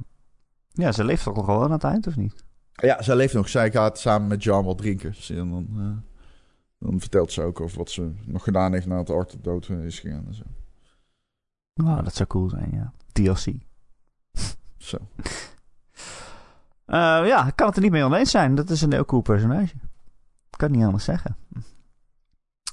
Ehm, waar ben ik? Nummer 5? Vijf, vijf, vijf, vijf, vijf, vijf. Ja, misschien een beetje obligate keuze. Misschien een beetje voor de hand liggend. Maar die moet er gewoon in. Het is eh, Ellie uit The Last of Us. Nou, dan kunnen we elkaar de hand schudden. Want Wat? dat is ook mijn nummer vier. Oh, echt waar? Ja. Oh, nou, daar gaan we. Ehm, Ellie, eh Last of Us 1 natuurlijk. ja, een jong meisje. Wordt opgescheept met, met zo'n oude, chagrijnige man... die, die haar naar, het, naar de andere kant van het land moet brengen. Ehm, heel... Maar ik bedoel, ze zitten in een ellendige situatie. Eh, het zijn allemaal eh, zombies, die, hebben alles overgenomen. Eh, de wereld is kut. Maar zij is toch een soort van ja, opgewekt kan je het bijna niet noemen, maar wel. Ja, het is een, het is een meisje. Het, is jeugdig. Ehm, ze is heel fel. Ze is, maar ze kan ook heel vriendelijk zijn. Ehm, ze heeft gewoon heel veel attitude. En het is fantastisch gespeeld door eh, Ashley Johnson natuurlijk. Die dat eh, heel mooi tot leven heeft gebracht. Ehm ja, ik moet toch altijd denken aan die scène in The Last of Us 1. Dat je uit zo'n gebouw komt. Je hebt allemaal kutdingen meegemaakt. En dan kijk je uit over een horizon. En dan staan al, al die giraffen. En eh, dat ziet er prachtig uit. Maar vooral, Ja. voor, vooral voor Ellie, die, die leeft helemaal op. En die denkt, wauw, dat er zulke mooie dingen zijn in de wereld. Die ziet daar echt iets in, weet je wel. Van, oké, dit is onze wereld, dat moeten we beschermen. Zij weet op dat moment van, ja, ik moet waarschijnlijk... Ik moet waarschijnlijk overlijden. Ik heb waarschijnlijk de, de cure in mij. Hè, want zij is dan... eh, uh, immuun voor, uh, voor de, de klikkers. Dus zij kan geen klikker worden. Ehm, dus iedereen denkt, ja, daar, daar, kunnen we een medicijn van maken. Maar zij weet al waarschijnlijk wel van, ja, dat ga ik waarschijnlijk niet overleven.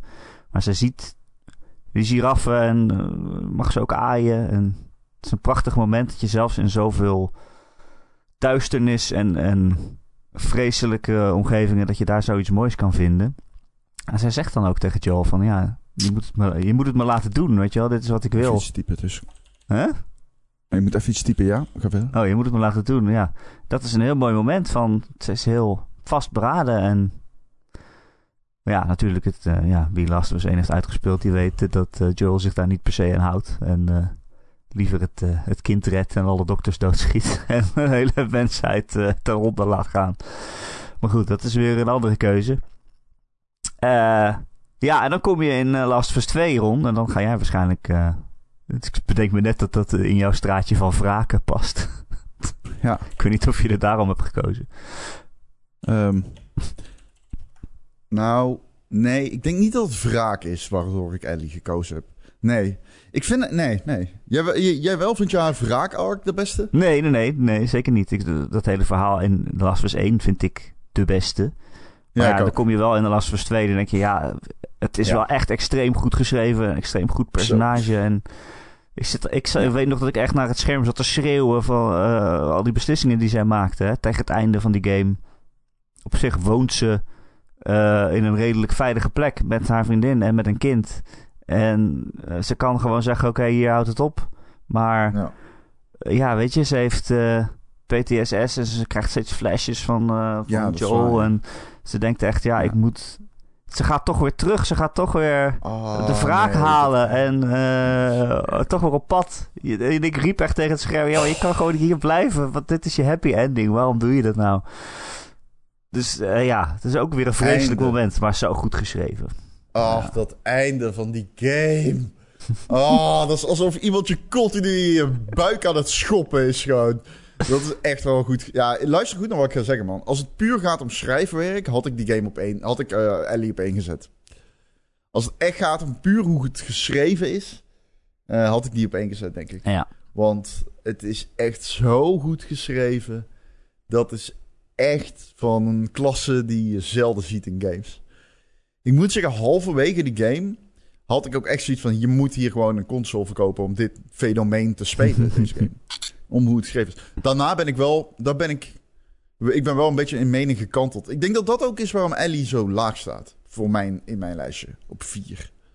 Omdat, nou ik denk, oké, okay, er zijn twee redenen denk ik, om maar even in te haken hier. Uh, ik denk A, dat het ook een gevolg is dat ze zo laag staat van wat ik denk dat er met haar gaat gebeuren. Hmm. Ik denk namelijk dat Sony oh, nee. The Last of Us voor mij gaat verneuken. Echt? Ja, ik denk dat ik zou, ik, ik zou de Last of Us echt willen afnemen van Sony. Hm? Omdat ik, ik zou ze tegen zichzelf in bescherming willen nemen. Maar dat heb ik met heel veel Sony IP's. Ben ik gewoon eerlijk in. Um, ik keek echt op tegen The Last of Us 2 ook daarom. Omdat ik, ik vond The Last of Us 1 het perfecte einde hebben. Hè. Uh, een meesterwerk. Game der games. Ultieme signatuur van storytelling zou ik zeggen. In, in videogames althans. Maar waren ze daar misschien maar gestopt? was achteraf misschien toch wel het beste geweest, denk ik. Um, echt een perfecte einde, de Last of Us 1. Uh, maar ik was heel blij met de Last of Us 2 terwijl ik hem speelde. Maar het einde, het einde was een schop in de maag. Maar stel je voor dat, dat, dat de of Us, dat een van de beste games ooit gewoon dat gebleven was. Dat het was geëindigd met, dat, met die Ray bruine ogen van Ellie die, in de, die voorbij de camera naar Joel kijken en die, die zeggen: Oké. Dat eindigt met dat woordje. Het was zo mooi gehad. Eeuwige kans eigenlijk, als ik heel eerlijk ben. Ik weet niet of ik, of ik het ze vergeef, nog steeds. De Last of 2. Ben ik heel eerlijk in. Daarom staat ze iets lager, denk ik. Maar... Uh, ja, ik snap wel wat je bedoelt. Ja, we hebben het er ook wel veel over gehad. Van, ja. Deze game had eigenlijk geen vervolg moeten hebben. Maar ik ben ook wel heel erg extreem blij dat The Last of Us 2 bestaat. Ja, dat is ook zo. Het leed echt de pijn, man. Het leed en de pijn die Ellie doormaakt in die game. Het einde, het is... Ja. En nu denk ik inderdaad, nu denk ik weer van ja, je moet het zo laten en geen vervolg maken. Maar je weet eigenlijk al dat ze wel een deel 3 gaat maken, toch? Ja, zeker. Daarom. En ik denk ook dat het niet. Het gaat. Ja, ik weet het niet, man. Ik. iets aan. Iets aan de tweede helft van die game. heeft mij verzuurd over The Last of Us 2. Ja, het duurt En, gewoon te eh, lang. dat heeft- Dat is het. Hij duurt gewoon veel te lang. En ze hadden dat eiland hadden ze eruit moeten schrijven. Alles op dat eiland had eruit geschreven moeten worden. En ze hadden ook die hele arc met die twee kinderen. Die had ook niet erin gemoeten. Jawel, Ehm, dat is mooi. Nee, nee, vond ik niet, Erik. Sorry, Oh, vond ik echt vond niet. echt mooi. Ik, nee, vond ik niet. Ik vond het ook niet heel goed gedaan.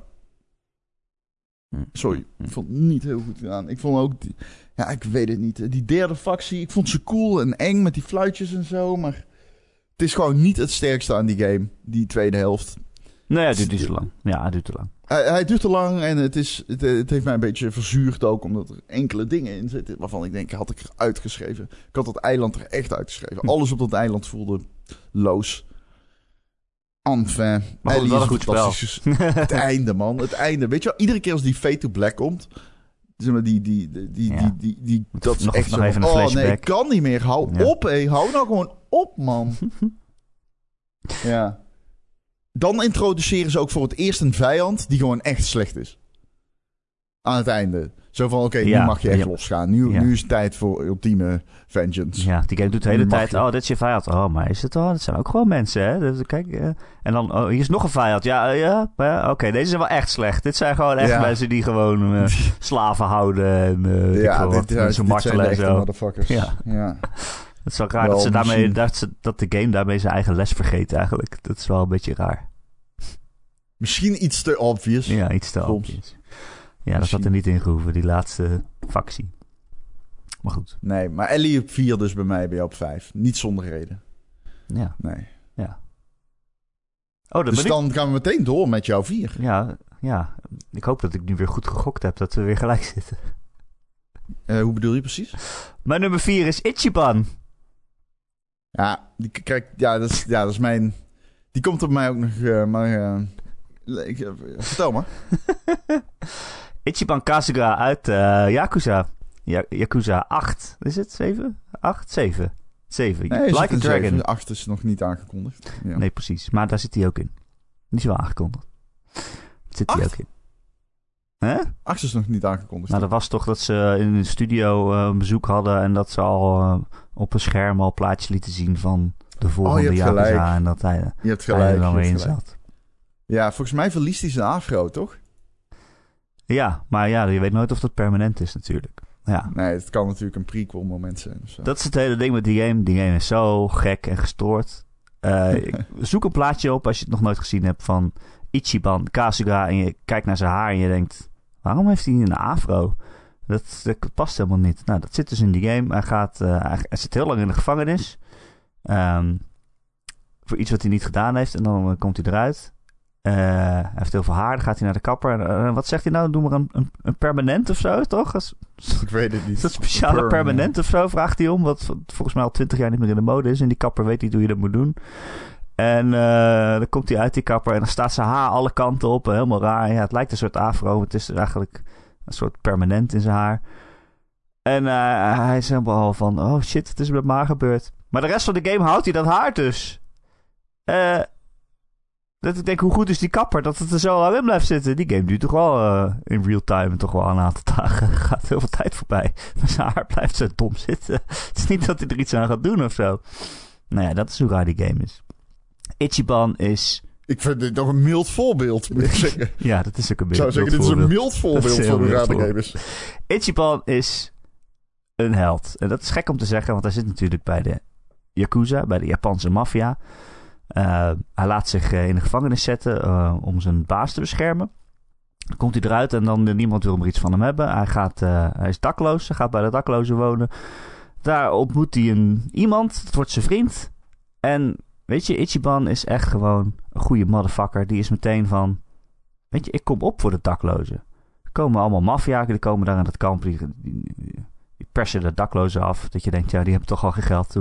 Hoe gaat dat eigenlijk? Maar het gebeurt toch. En hij, hij komt voor ze op. En dat draait een heel groot stuk van die game eigenlijk om. Dat hij zich ontfermt over mensen in de Japanse gemeenschap... waar eigenlijk op neergekeken wordt. Op daklozen, maar ook op sekswerkers. Eh het zit een heel verhaal in die game... dat, eh, dat er gedemonstreerd wordt tegen, tegen sekswerkers. Een bepaald... eh, eh, district in Japan. En de, mensen die vinden dat het opgeschoopt moet worden. Dat die mensen allemaal weg moeten. En dan staat, staat Ichiban daarboven in een raam. En dan gooit hij al allemaal dubieuze doekjes naar beneden. Om ze weg te jagen. allemaal van die plakkerige doekjes. Je kent ze wel, Rob. Het is zo kut. dat is de motherfucker die Ichiban is.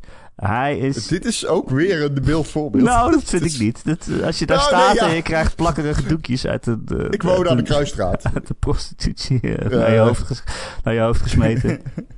maar ja, weet je, hij, dat is gewoon het mooie aan hem. Hij oordeelt niet. Dat is zo Nee. prachtig. Het is zo goed zak. Hij heeft echt een hart van goud, weet je wel. Op een gegeven moment komt hij in de club en daar zijn eh, volwassen mannen eh, verkleed als baby's. Want dat vinden ze leuk. Eh, ja, de game doet wel een beetje van, oké, dit is wel, het wordt wel grappig gebracht. Maar Ichiban is niet zo van, oh, wat zijn jullie nou aan het doen, weet je wel. Nee, hij is van, hij is wel eerst verbaasd, maar daarna worden het zijn vrienden. En kun je ze ook eh, oproepen op elk moment in een gevecht. En dan komen er hele grote mannen verkleed als baby's komen dan eh, op de vijand vallen. En die krijgen dan heel veel schade. Dat het heet een prachtig. pound mate. Het heet een pound mate. Ja, de poundmates En zijn de... een van de pound mate is een 15-jarig meisje. Wat, ben ik dit vergeten? Is dat zo? Wat Dat kan die zo. dan? Eh, koken, Oh, nou, dat valt mee. volgens mij. Als ik me niet vergis.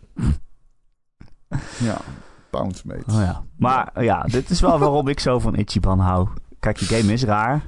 Maar hij is een soort van het gezellige midden ervan, weet je wel. Hij bindt het allemaal samen en, en hij oordeelt nergens om. Hij vindt iedereen in principe goed. Zelfs als hij echt verraden wordt door zijn vrienden, weet je wel. Of die, hebben, die blijken heel lang tegen hem gelogen te hebben. Eh, dan nog heeft hij een speech van 30 minuten klaarstaan waarin hij zegt... Ik vergeef het je, want wij zijn vrienden. We doen alles samen. En jij bent er ook voor mij geweest. Zonder jou was ik nu dood geweest. En, eh, dus eh, je zal je redenen hebben gehad om tegen mij te liegen. Maar nu ga ik achter jou staan. Het duurt echt letterlijk 10 minuten dat hij half huilend... terwijl alle vijanden om ze heen staan... een speech houdt. Oh man. Wat een, wat een goede gozer is die Ichiban. Ik wou dat hij in het echt mijn vriend was, Ron. Dat ik is- ook. Dat is wat Holy ik kan shit. zeggen. Ik wou dat hij in het echt mijn vriend was. Want je weet, als je zo'n vriend als Ichiban zou hebben... Man, dan zou je echt... Dan zou er nooit meer iets slechts gebeuren, denk ik.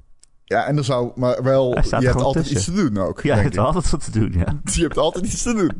Als ietsje wel in je vriendengroep zit. Holy shit. Ja. Ik kan niet wachten op die nieuwe game, dude. Nee, echt niet. Echt niet. Ik denk niet dat ik ooit meer naar een game heb uitgekeken. Dat meen ik echt. Dat meen ik echt. Dit is echt een Halo 2 level hype. Ehm, Oké. Ja. Speel Yakuza Like a Dragon. Je kan daar gewoon Holy instappen. shit. Eh, het is dan wel eh, deel 7, maar het is het begin van een nieuw verhaal. Nieuwe personages. Het eerste, eerste game met Ichiban. Dus weet je, doe het gewoon. Speel die game nou. Ik ehm, heb... eh, de indruk dat hij nog langs gaat komen misschien. Ja, oké, we mooi. niet. Mooi, mooi, we weten mooi. het niet. We weten het niet. Verdiend. Wat een. Eh, hij staat niet eh, op mijn nummer drie. Laten we Oké, het zo maar oké. zeggen dan. Oké, wat staat er wel op jouw nummer 3? 3, 3, 3, 3. Deze vond ik heel moeilijk. Hier stond namelijk eerst Solid Snake. Daarna stond er Big Boss. Maar ik heb lang nagedacht over welk... Want natuurlijk heb ik een Metal Gear... Er moest een Kojima in. Er moest een Kojima-personage in. Eh, en ik heb lang nagedacht over welke gaat het worden. En daarom heb ik gekozen om een ander personage uit Metal Gear Solid hier neer te zetten. Wel uit de eerste. Ehm, de eerste Metal Gear Solid. En eentje die... eh, We gaan weer naar audio luisteren zometeen. Oh, Erik. Want ehm, als ik zeg sluipschutter, dan weet je misschien al waar het heen gaat. We gaan het hebben over een sluipschu- sluipschutter. Een vrouw. Eh, een vrouw die er in die game alles aan doet om ervoor te zorgen dat je haar eh, gaat haten in Metal Gear Solid 1. Ze is onuitstaanbaar. ehm, en onuitstaanbaar moeilijk om te verslaan. Als je haar ehm, doodknalt in die game, is het echt juichen op zijn Van Gaals tot en met. Want wat een onuitstaanbaar mens. En wat een crime van een tegenstander. Eh, we hebben het hier natuurlijk over Sniper Wolf.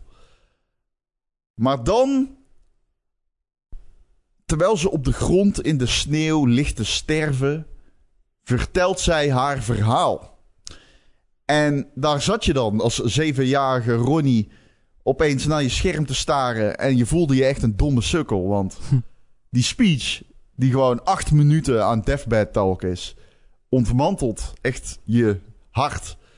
Uh, ze vertelt dat ze een uh, koert is. Ze vertelt dat ze een slachtoffer is van de oorlog. En dat ze gedwongen werd om oorlog te voeren, heel haar leven lang. Ze vertelt over het leed. Ze vertelt over haar achtergrond. En je krijgt echt spijt dat je haar hebt neergeknald. Waar je eerst nog stond te juichen. En dat allemaal met één speech. Het is echt Kojima's beste schrijfwerk, vind ik. Sniperwolf. En je voelt hem al aankomen. Ik heb de speech losgeknipt. Het is echt prachtig. Mocht je hem. Het is. Het, is um, een, de scène is een stervende sniperwolf. Na een schot in de longen. Liggend in de sneeuw. In de sneeuw uh, in gesprek met de enige echte Solid Snake. Die er al gauw achter komt. Maar waarom heet ze eigenlijk Sniperwolf? Kojima-san, uh, take it away.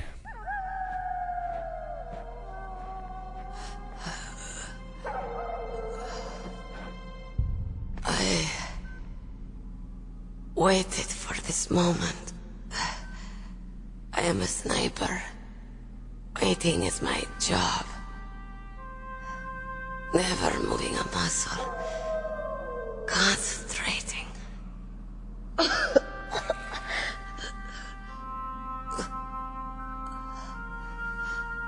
I am Longshot. You cannot save me. Please. Just finish me quick. I am a Kurd. I have always dreamed of a peaceful place like this. A Kurd? So that's why you're called Wolf. I was born on the battlefield. Raised on the battlefield. Gunfire, sirens, and screams. They were my lullabies.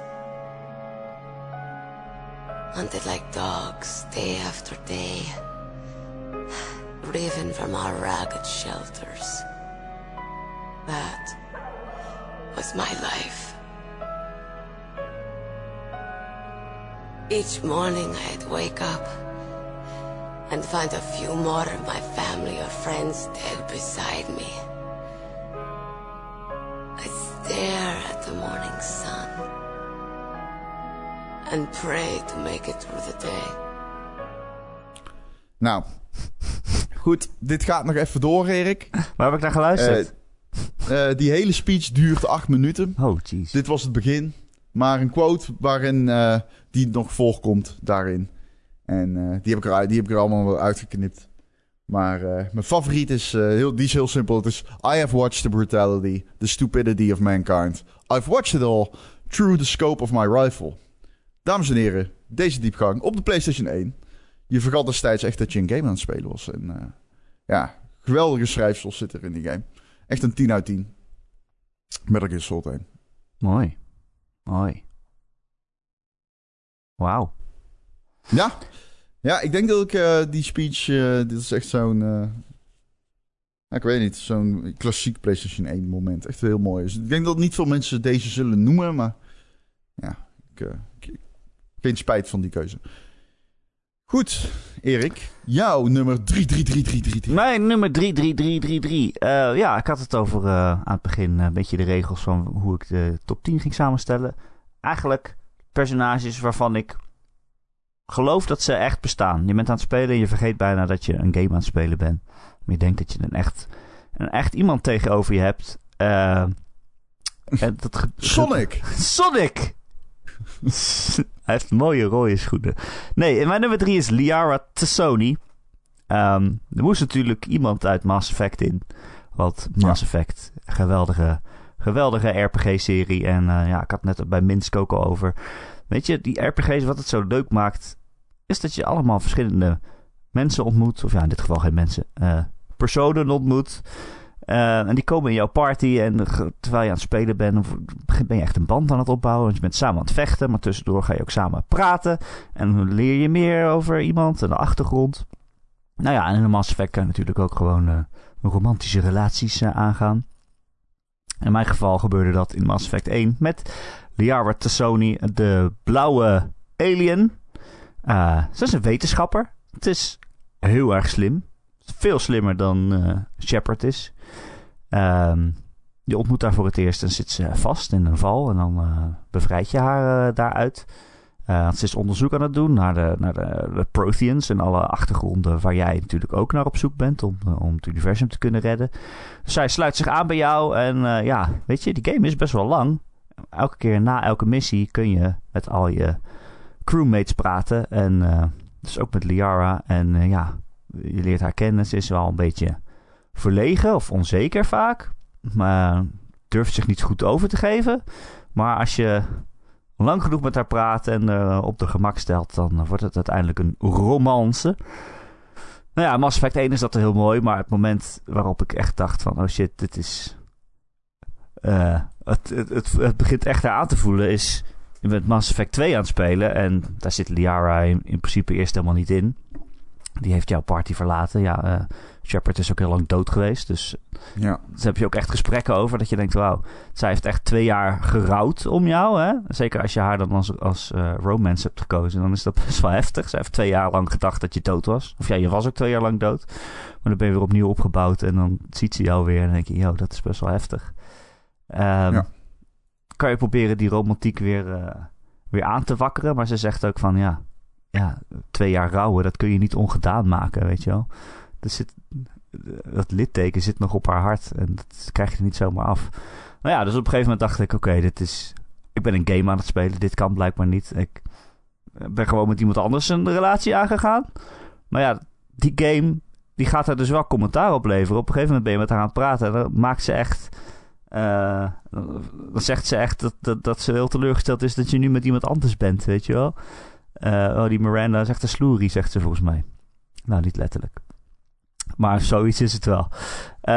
Dus zij wordt echt boos dat je in die tijd dan met iemand anders bent gekomen. En daardoor lukt het dan niet meer om jouw relatie met haar aan te wakkeren. Dan denk je wel echt van, oké, dit is wel...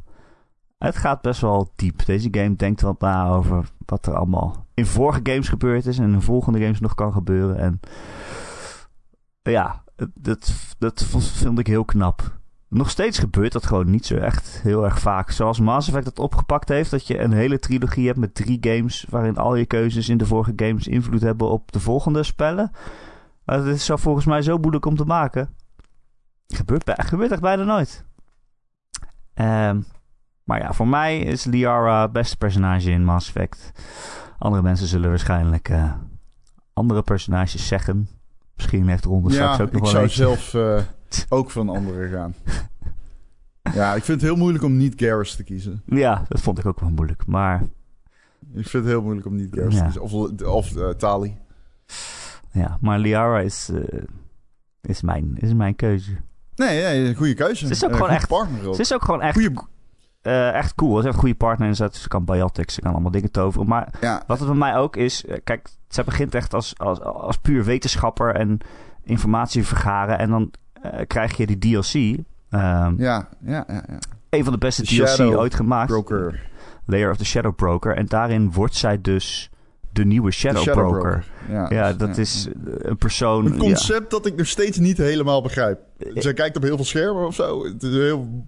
Ja, er is dus, al een, een Shadow Broker. Niemand weet wie dat is. Maar het is een soort van ja, iemand die aan de touwtjes trekt. Die, die, die zit inderdaad in de basis met heel veel computers. En uh, die laat zijn stem vervormen. En die praat met iedereen. En uh, het is eigenlijk iemand die handelt in, in informatie.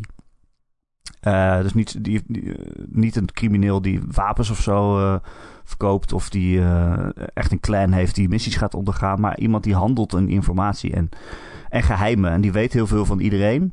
En die kan het Ja. dan ook weer doorspelen aan andere mensen. En die kan je dan bedreigen. Zo van, nou, als je niet doet wat ik wil, dan speel ik deze informatie door. Want dit heb ik dan weer over jou. Ik heb hier foto's van dit. Uh, en dat is dus gewoon een persoon die zit in een space station. En in die DLC ga je naar die space station en neemt zij eigenlijk zijn plek in. Uh, er is dan op een gegeven moment twijfel van, ja, moeten we dit niet allemaal verwoesten? En zij zegt, nee, maar kijk hoeveel informatie ik hier heb. Kijk wat, kijk wat een database. Wat, als iemand dit voor, voor goed gaat gebruiken, weet je wel? Bedenk eens wat je er, daar dan mee kan doen. Maar dat is ook wel heftig, want ze offert eigenlijk de leven op. Want je moet, ja, Shadow Broker, dat ben je de hele tijd. Je moet daar de hele tijd zitten en eh, ja, alles bespelen. Uh, zo offert daarin eigenlijk haar leven op, uh, op dat te gaan doen. Het is ook best wel heftig. Maar ja, ze begint echt als een heel goed iemand, een, een puur wetenschapper. En op dat moment gaat ze wel echt een soort van het grijze gebied in. Van oké, ik gebruik dingen die niet helemaal netjes zijn. Om, wel om goed te doen, maar het is toch uh, een beetje bui buiten de lijntjes kleuren. Dus dat is ook wel heel mooi, ja. En ze schijnt weer terug te komen in de volgende Mass Effect, toch? Ze hebben ooit zo'n trailer laten zien van... oh, we zijn met Mass Effect 4 bezig. En volgens mij was dat Liara die daarin stond. Dali zat er ook in, toch? Of was dat Is dat, nou, dat weet ik niet meer. Maar goed, de... Was het Liara die... Oké. Okay. Liara is wel de beste romance optie in Mass Effect, vind ik. Ja, vind ik. vind haar het leukste. Nou ja, niet Garrus? nee. Ja, het is de leukste. Nee, ik vind uh, Liara het leukst. Ook leuker dan uh, Tali. Ja, Italië Romance is ook wel goed, maar ja, Liara, Liara is al de beste. Daarom op drie. Ik ben blij dat hij op drie staat bij jou. Ik ben blij dat hij genoemd wordt. Ik heb geen Mass Effect personages. Nou. Toch gekozen het niet te doen.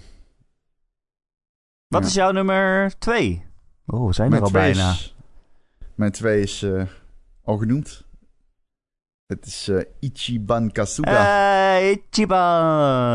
Ja, laat ik het Ichiban. kort houden. Laat ik het kort nee, houden. Nee, je moet het lang houden. Uh, Oké, okay. nou ja, dan uh, valt er veel te zeggen, denk ik. ik denk dat ik hem... Ik, heb, ik, ik, denk dat je Insta van hem houdt. Ik denk dat het echt liefde op het eerste gezicht is. Hij is echt direct lovable. Uh, ik heb hem ook... Hoewel ik hem zelf niet direct lovable vond, is hij dat wel. Ik denk... Nee, ik kan echt eeuwig over hem doorgaan, maar dat is niet nodig. Ik denk...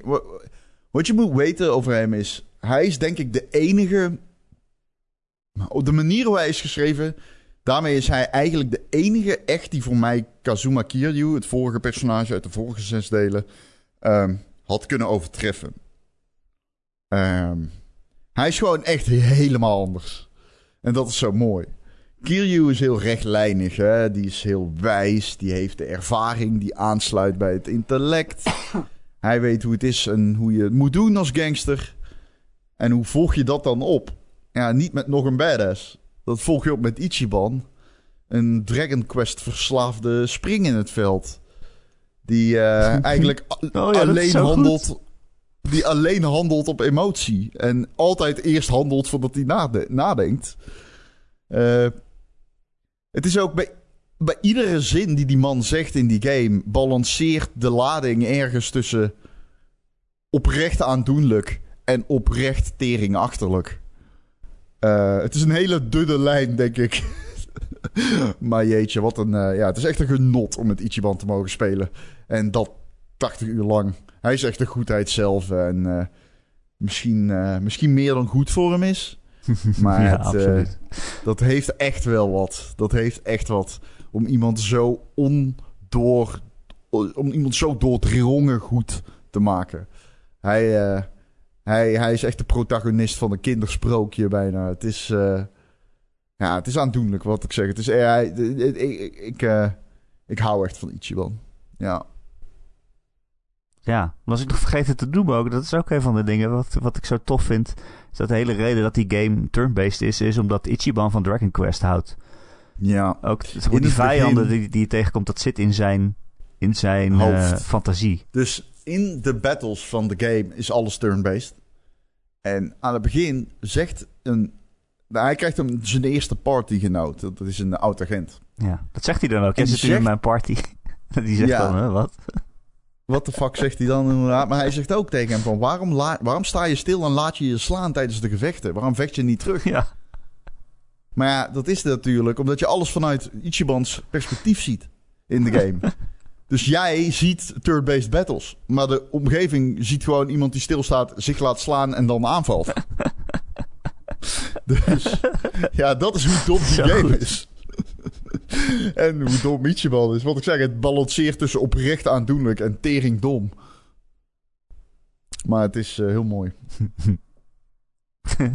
Ichiban Kasuga. Wat een held. Een echte. Oké, waar zijn we? Mijn nummer twee. Jouw nummer twee? Mijn nummer twee. Uh, ik was jarig afgelopen weken, Ron. En een van de cadeautjes oh. die ik kreeg was eh eh, stijl eh, comics. Nou ben ik niet een groot eh, stripboekenfan. Ik lees het eigenlijk nooit. Maar eh, ja, dat is dan één game waarvan ik denk... Ja, als het dan iets gaat maken wat het verhaal verder vertelt... met de personages die in die game zitten... dan is dat het wel. Dan ga ik dat toch lezen. Oh. Vind ik het heel leuk. Welke moet dit nou zijn? Het ik is- zit te denken, dit moet, dit moet, maar die moet nog genoemd worden, de game, toch? Het is Life is Strange. Oh, oké, oké. Wat dacht jij dan? Nou, ja, Erik, ik, ik hou mijn hart vast. Oh. Er zit er nog één aan te komen, kan ik eh, me voorstellen. Nee, Eh, nee, nee, nee. dat Er zijn er twee die ik verwacht. Dat Er zijn er twee. Dat kan niet meer. Er is nog maar één plek. Ja, maar, eh, hij, is, hij is blauw of hij heeft veel ritsen? nee. Nee, nee, nee, nee, nee. Ja, maar Sonic is Nee? niet een goed personage. Nee. Sonic is niet een goed personage. Hij gaat alleen Ah, maar mijn, snel. nummer is, hier- mijn nummer 1 is eh, Sonic Like, kan ik je wel vertellen. Sonic. Jouw nummer 1 is Sonic. Stel je voor. Nee, oké. eh, Life is Strange comics, wist ik niet. Leuk. Ja. Die lees ik. Ja, dat is heel leuk. Waarom moet jij lachen? Ja, Was weet het te ik niet. droog Ja, was eh, iets te sarcastisch, ja. Het kwam niet helemaal Oké, dat was niet de bedoeling. Eh, mijn nummer 2 is. Chloe uit The Life is Strange 1. Eh, Ah, Oké, ja. ja, die kan over iemand gesproken die nooit iets goeds kan doen. Chloe is gewoon Oh. cool. Eh, Het is een badass. Maar weet je, ze is ook een tiener. Eh, ze heeft eh, al dingen meegemaakt, zeg maar. Hè? De vader is overleden. Ze heeft een stiefvader die een lul is. En ehm, ze gaat eh, rebelleren. Vroeger was ze een braaf meisje die allemaal netjes in de tuin speelde en netjes de school deed. En nu gebruikt ze drugs en heeft ze haar geverfd. En gaat ze eigenlijk helemaal niet naar school. Rijdt ze rond in de auto. En weet ik veel, gooit ze bierflessen. Ah, ze hangt rond op de vuilnisbelt. Eh ja, en dan eh, kom jij weer in haar leven. Jij speelt dan natuurlijk als Max in Life is Strange. En komt weer in haar leven na een paar jaar. Je bent verhuisd en hebt haar eigenlijk in de steek gelaten met al haar verdriet. En eh, daar niks aan gedaan. Eh ja, weet je wat het is? Chloe is vrij standaard rebellerende tiener. Zeker als je er voor het eerst ontmoet. Als je die game langer speelt, dan ontdek je meer over haar verleden. Waar al dat verdriet vandaan komt en zo. En dan, ja, dan ga je het ook wel begrijpen waarom ze zo is. Kijk, je kan natuurlijk makkelijk grapjes maken van... Nou, ze zegt de hele tijd Hella, weet je wel. Hè? Dat is wat iedereen altijd zegt over Life is Strange. Dat het zo slecht geschreven is omdat ze Hella zegt. Of omdat ze de Ja, Life is Strange stiefvader erg... stepdouche noemt, weet je wel. eh, hello, fellow kids. Ja, Wel het is, beetje. het is wel een beetje zo. Maar ik weet niet, op de een of andere manier, ik zie ook wel dat het wel werkt. Dat het wel. Ja. Want ze is niet. Ze is niet echt alleen maar zo stoer. Weet je wel? Ze begon als een heel zachtaardig iemand. En het voelt ook een beetje alsof ze zich een persoonlijkheid aanmeet. eh, in de, de stoere rockchick die ze wil zijn in Life is Strange. Dus op de een of andere manier dat het niet helemaal goed geschreven is, dat voor mij werkt dat juist. Omdat het ook niet, ze is er ook niet altijd heel goed in. Eh, en het is ook pas een paar jaar dat ze zo eh, zogenaamd van de straat is, weet je wel. Dus ik weet niet, op de een of andere manier werkt dat. Ehm, maar goed, eh, die hele game draait om de vriendschap tussen Chloe en Max. En die, eh, wordt weer eh, opnieuw vormgegeven. Vroeger toen ze kinderen waren, waren ze heel goed bevriend. Nou, Max is toen wegverhuisd en heeft er in de steek gelaten. En daar is Chloe terecht heel erg boos over. Maar gedurende die game komt het toch weer goed. Kom je weer dichter bij elkaar. En nou ja, door al die gekke tijdreiskrachten die in het spel zit, zie je ook parallele levens die Chloe had kunnen leiden. En eh poeh, er zit er wel iets tussen dat ik dacht, nou, ja, dat komt wel hard aan. Eh, mag het gewoon spoilen hier? Jawel, toch? Jazeker, we doen niet een Ja, spoilers. Dit is één grote spoilercast. Eh, nou ja, je, je, kan dus terug in de tijd gaan en dan kan je ervoor zorgen dat haar vader niet doodgaat. Die gaat op een gegeven moment in haar jeugd gaat hij dood aan een auto-ongeluk. Eh, maar dan ga je terug, terug in de tijd en dan kan je zijn sleutels verbergen en dan kan hij niet weggaan. En dan heeft hij dus nooit een auto-ongeluk. Maar wat er dan gebeurt is, eh, omdat tijd en het leven super kut is, is dat Chloe dan zelf een auto-ongeluk krijgt. En die kom je dus in de parallele tijdwereld. En dan bel je bij haar aan en dan doet ze open en dan zit, zit ze in een rolstoel, weet je wel. Dan denk je echt, oh, wat de fuck Oh, heb ik gedaan? En ze ligt helemaal in de beademing. En op dat moment is ze dus ook niet die super stoere chick. Eh, Ze heeft niet de haar geverfd of wat dan ook. Nee, ze heeft niks meegemaakt, want ze, ligt alleen maar in bed de hele dag. Weet je, zo kan Chloe ook zijn. Dat Maar- is echt een van de heftigste scènes in gaming, ja, denk ik. het is echt super heftig. En dan kom je dus aan het eind van Dat- dat stuk en dan vraagt ze ook... Yo, wil je mijn beademing uitzetten? Want ik trek dit niet meer. Eh, en ik weet dat mijn ouders helemaal krom liggen van de schuld om eh, dit voor mij te zorgen. Eh, en, en al die ziektekosten te betalen en zo. Dus ik, ik wil het eigenlijk niet meer. Nou, dan kun jij dus kiezen om, om haar eigenlijk eh, ja, te verlossen, laten we het zo zeggen. Man, dat vond ik ook wel echt een extreem heftige keuze. Ook al weet je dat het niet super veel uitmaakt. Want je weet van, oké, ik ga hierna weer terug in de tijd. Ik ga een andere keuze maken. Dus dit wordt gewist in principe, deze tijdlijn. Maar toch, dat moment is zo heftig. Eh, ja, Chloe. Nou, en dan is er na Life is Strange... is er ook nog een Life is Strange Before the Storm. Dat is een prequel. Eh, zonder eh, eh, buitenaardse krachten. Maar dan speel je dus als Chloe. En die game is veel beter dan het eh, recht heeft om te zijn. Het is door een andere studio gemaakt. En eh, die gewoon een prequel aan vast heeft geplakt. Maar dan leer je echt meer over Chloe. En eh, hoe ze die persoon is geworden die je in deel 1 tegenkomt. Eh, Hm. En dan ook nog helemaal in eh, die nieuwste True Colors. In de DLC daarvan dan hoor je, hoor je haar ook nog weer even terugkomen. Eh, ja, ik weet niet. Ze heeft gewoon echt een heel mooi rond verhaal. Weet je, zij is een badass. Maar ze, eigenlijk net als Ichiban. Hè. Ze heeft ook een hart van goud. En ze zal er ook altijd voor de vriendin zijn. Ook al is het mega heftig. En zeker het einde van Life is Strange 1, weet je. Ze is gewoon bereid om zichzelf op te offeren. Eigenlijk haar hele leven op te offeren. Gewoon eh, dood te gaan. Ze weet dat het eraan zit te komen. Alleen maar om die stad te redden en iedereen te redden. En te zorgen dat er niet honderden mensen doodgaan aan een grote storm die een stad eh, helemaal verwoest. Maar ja, fuck die keuze natuurlijk. Chloe moet blijven leven. Dus eh, dat is de enige juiste keuze, zou ik zeggen. Maar eh, ja, mooi man. Chloe staat op twee bij mij. Mooi. Ja. Mag ik de één als laatste doen? Hoezo? Omdat het Sonic is? Nee, ik heb audio. Oh, ja. Moet ik mijn nummer 1 nu doen, bedoel je? Ja, misschien is dat eh, de, de old switcheroo. Oké, rond mijn nummer 1. Oh, jij weet het dan echt niet wat mijn nummer 1 is. Jawel, jawel. Ik denk het te weten. Zal ik Eh, gokken? Nee, doe maar niet. Straks heb je het goed of fout. Eh, ja, het begon deze dit hele top 10 met... hè, als je deze naam van een personage tegen mij zegt, dan geeft dat een reactie. Ja, er is maar één personage die echt een extreem groot litteken in mijn hart en in mijn hoofd heeft achtergelaten. En dat is eh, Aerith. Aerith Gainsborough uit Final Fantasy 7.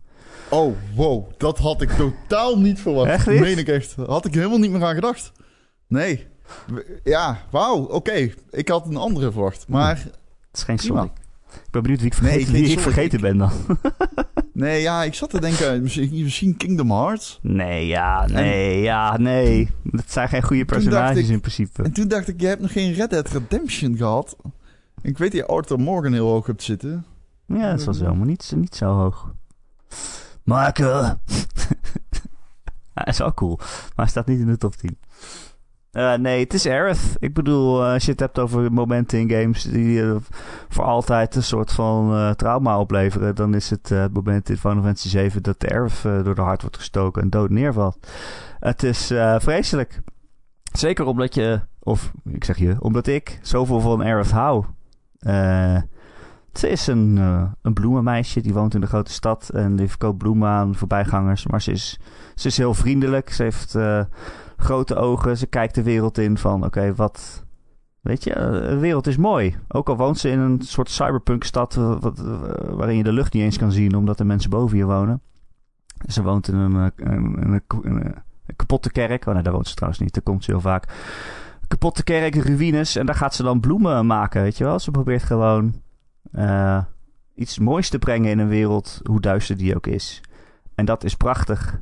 Ehm, maar tegelijkertijd is ze ook de laatste overgebleven van haar ras. Van, van mensen die eh, magische krachten hebben. Daarom wordt er op haar gejaagd. Eh, het grote boze bedrijf Shinra dat wil haar hebben om, om haar krachten. Maar toch is zij, ja, hoe noem je dat? Vrolijk en zorgeloos. Zo lijkt het althans. En vrolijk. En ze flirt ook een beetje met Cloud. Ook al is dat natuurlijk een totaal asociale lul. Maar goed, dat maakt niet uit. Eh, ze komt in jouw party, ze gaat met je mee. Ze, weet heel veel dingen over de Magic en over Sephiroth, de vijand. En ze herkent jou ook wel een beetje. Maar ja, als je veel over de lore van Final Fantasy 7 weet, dan weet je hoe het komt uiteindelijk. Ehm, ja, die game eh, was heel lang een van mijn favoriete spellen. En zegt, zij gaat gewoon halverwege dood. Hoe vaak doet de game dat? Zeker als een speelbaar personage is, een party member. En die, eh, die overlijdt gewoon. Je kan haar niet redden. Uh, dan gaat ze in de livestream en dan gaat ze je nog wel een beetje helpen of zo. Maar het is allemaal een beetje vaag. Uh, dus toen was het al een van mijn grote favoriete personages rond. Maar toen kwam nog Final Fantasy VII Remake uit. En die heeft dat echt wel nog grotere stempel eroverheen gedrukt. En het echt wel bevestigd dat Aerith gewoon super cool is. In die game is. Eh, ja, ik weet niet. Je kan er eigenlijk niet, niet van haar houden, volgens mij. Het is echt iemand die je zo aankijkt en, en uh, je smelt gewoon meteen. Zelfs Cloud, die gewoon al hele tijd chagrijnig is. Je kijkt naar Aerith en je denkt, oké, ik ga jou helpen. Ik ga bij jou in je huis logeren om, uh, de volgende dag met je mee te kunnen. Ook al is Cloud nou niet echt iemand die dat zou doen. Uh, en ja, tot slot zou ik nog zeggen, ik bedoel, het verhaal in die Final Fantasy 7 Remake en de keuzes die Aerith maakt, of die ik denk dat ze maakt, want zolang het verhaal niet is afgelopen weten we het niet echt. Maar het lijkt erop dat zij weet wat er staat te gebeuren. Uh, dat zij het al een keer geleefd heeft. Dus ze weet ook dat ze doodgaat. Maar dat ze dan toch. Maar ze weet ook dat uh, in de tijdlijn dat zij doodgaat, maar dat dan uh, de wereld wel gered wordt. En dat ze dan een soort van keuze heeft van: oké, ga ik deze tijdlijn, gaan we dit loslaten? Gaan we het lot verslaan, uh, zodat er iets anders kan gebeuren? En misschien bestaat er wel een tijdlijn waarin zij overleeft, Ron. Misschien bestaat er wel een tijdlijn waarin zij en Cloud allemaal kindertjes gaan maken. Nou, dat zou toch leuk zijn. Maar uh, ja, daardoor is de toekomst ook wel onzeker. Die hele remake is onzeker. Ik vind het zo'n fascinerend project. Ik kan er echt geen genoeg van krijgen. ik hoop dat Herves heel lang overleeft. Meer kan ik niet zeggen. Waarom? Dat is het beste ja, personage, Aerith Gainsborough. Ja, mooi. Echt mooi. Ja, zijn ze gewoon de, de, de, de personificatie van van het goede in de wereld. Van het goede zien in, het, in de wereld. Van, weet je, zij is heel erg bezig met de natuur. En uh, dat is een heel uh, evil bedrijf dat alles het, het sloopt. En alle levenskracht uit de planeet opzuigt voor hun eigen gewin. En zij is daartegen. Zij is een beetje de, de personificatie van die levensstroom en van de planeet. En uh, nou, dat vind ik heel mooi. Zo, nu mag okay. jij. Mijn nummer 1 is uh, mijn nummer 1. ik, uh, um, ik moet zeggen, ik wist, uh, ik, ik, ik wist gewoon niet wat ik op 1 moest zetten. Dus heb ik gekozen voor de meest iconische. Ben ik gewoon heel eerlijk in. in mijn lijstje, thans. dus daarom staat, um, je voelt het misschien al aankomen. finishing the list. De, mijn nummer 1 is de Master Chief. Ah. Finish um, the list. Um, ja, de, de wereld van Halo komt eigenlijk tot je via de helm van de Master Chief. Hè? Um, dat gebeurt vrij vroeg in Halo 1. Ik zou zeggen dat alles wat de Master Chief zo goed maakt als personage in dat begin van Halo 1 zit. Um, op dat moment wordt er eigenlijk zeg maar, terwijl je aan het knallen bent, al duidelijk wat nou precies de lading is van dat Halo-universum. Waar zijn er al die boeken over geschreven en zo? En waarom zijn er... Want je hoort altijd zoveel over Halo-lore en over hoe goed het is. Maar ik kan me voorstellen als je het nooit gespeeld hebt, dat je het niet hebt begrijpt. Maar dan moeten we echt terug naar het begin van Halo 1. Je ontvlucht eigenlijk dan...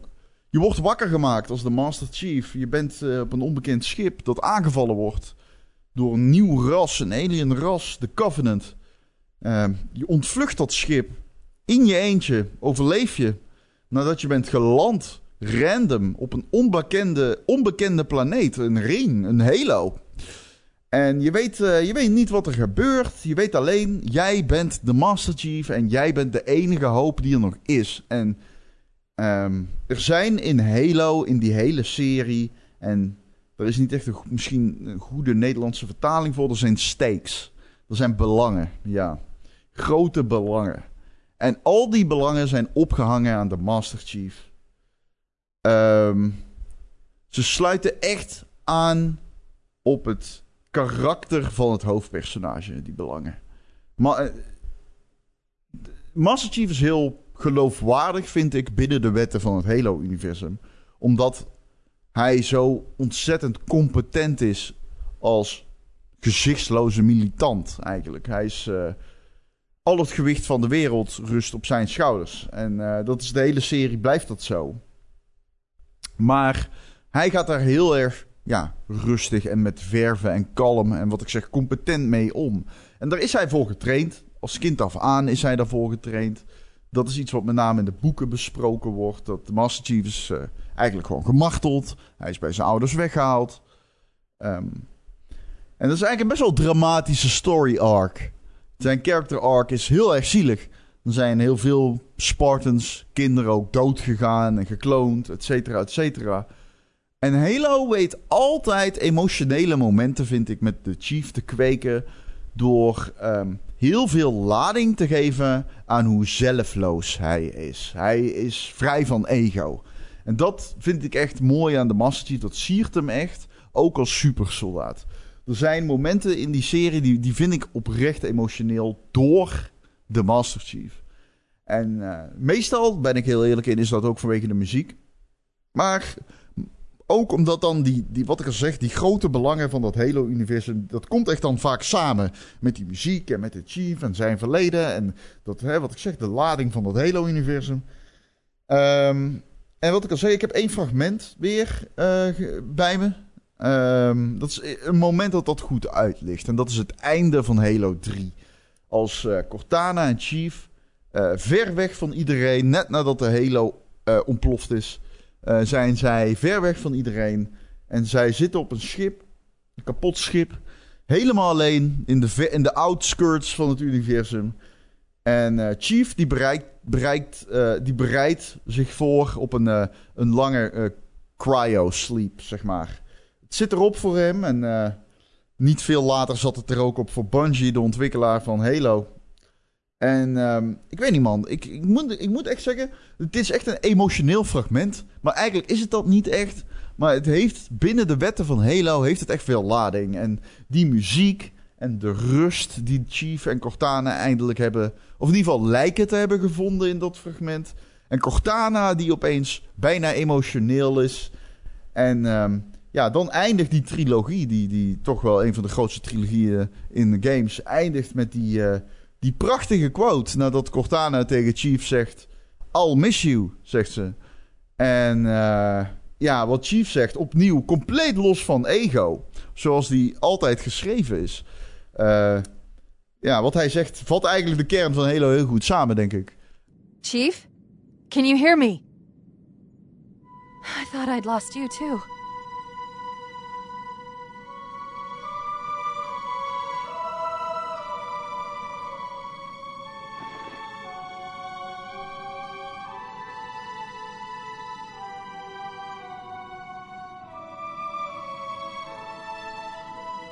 What happened? I'm not sure. When Halo fired, it shook itself to pieces. Did a number on the Ark. The portal couldn't sustain itself. We made it through just as it collapsed. Oh, some of us made it.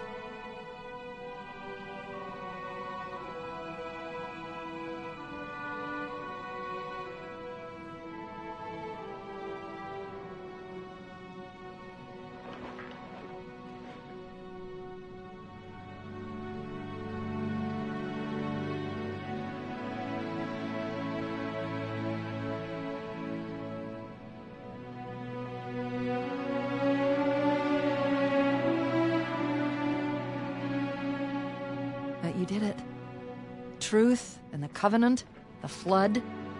It's finished. It's finished.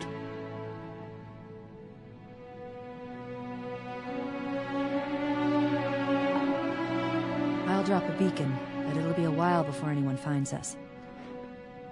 Years, even. I'll miss you.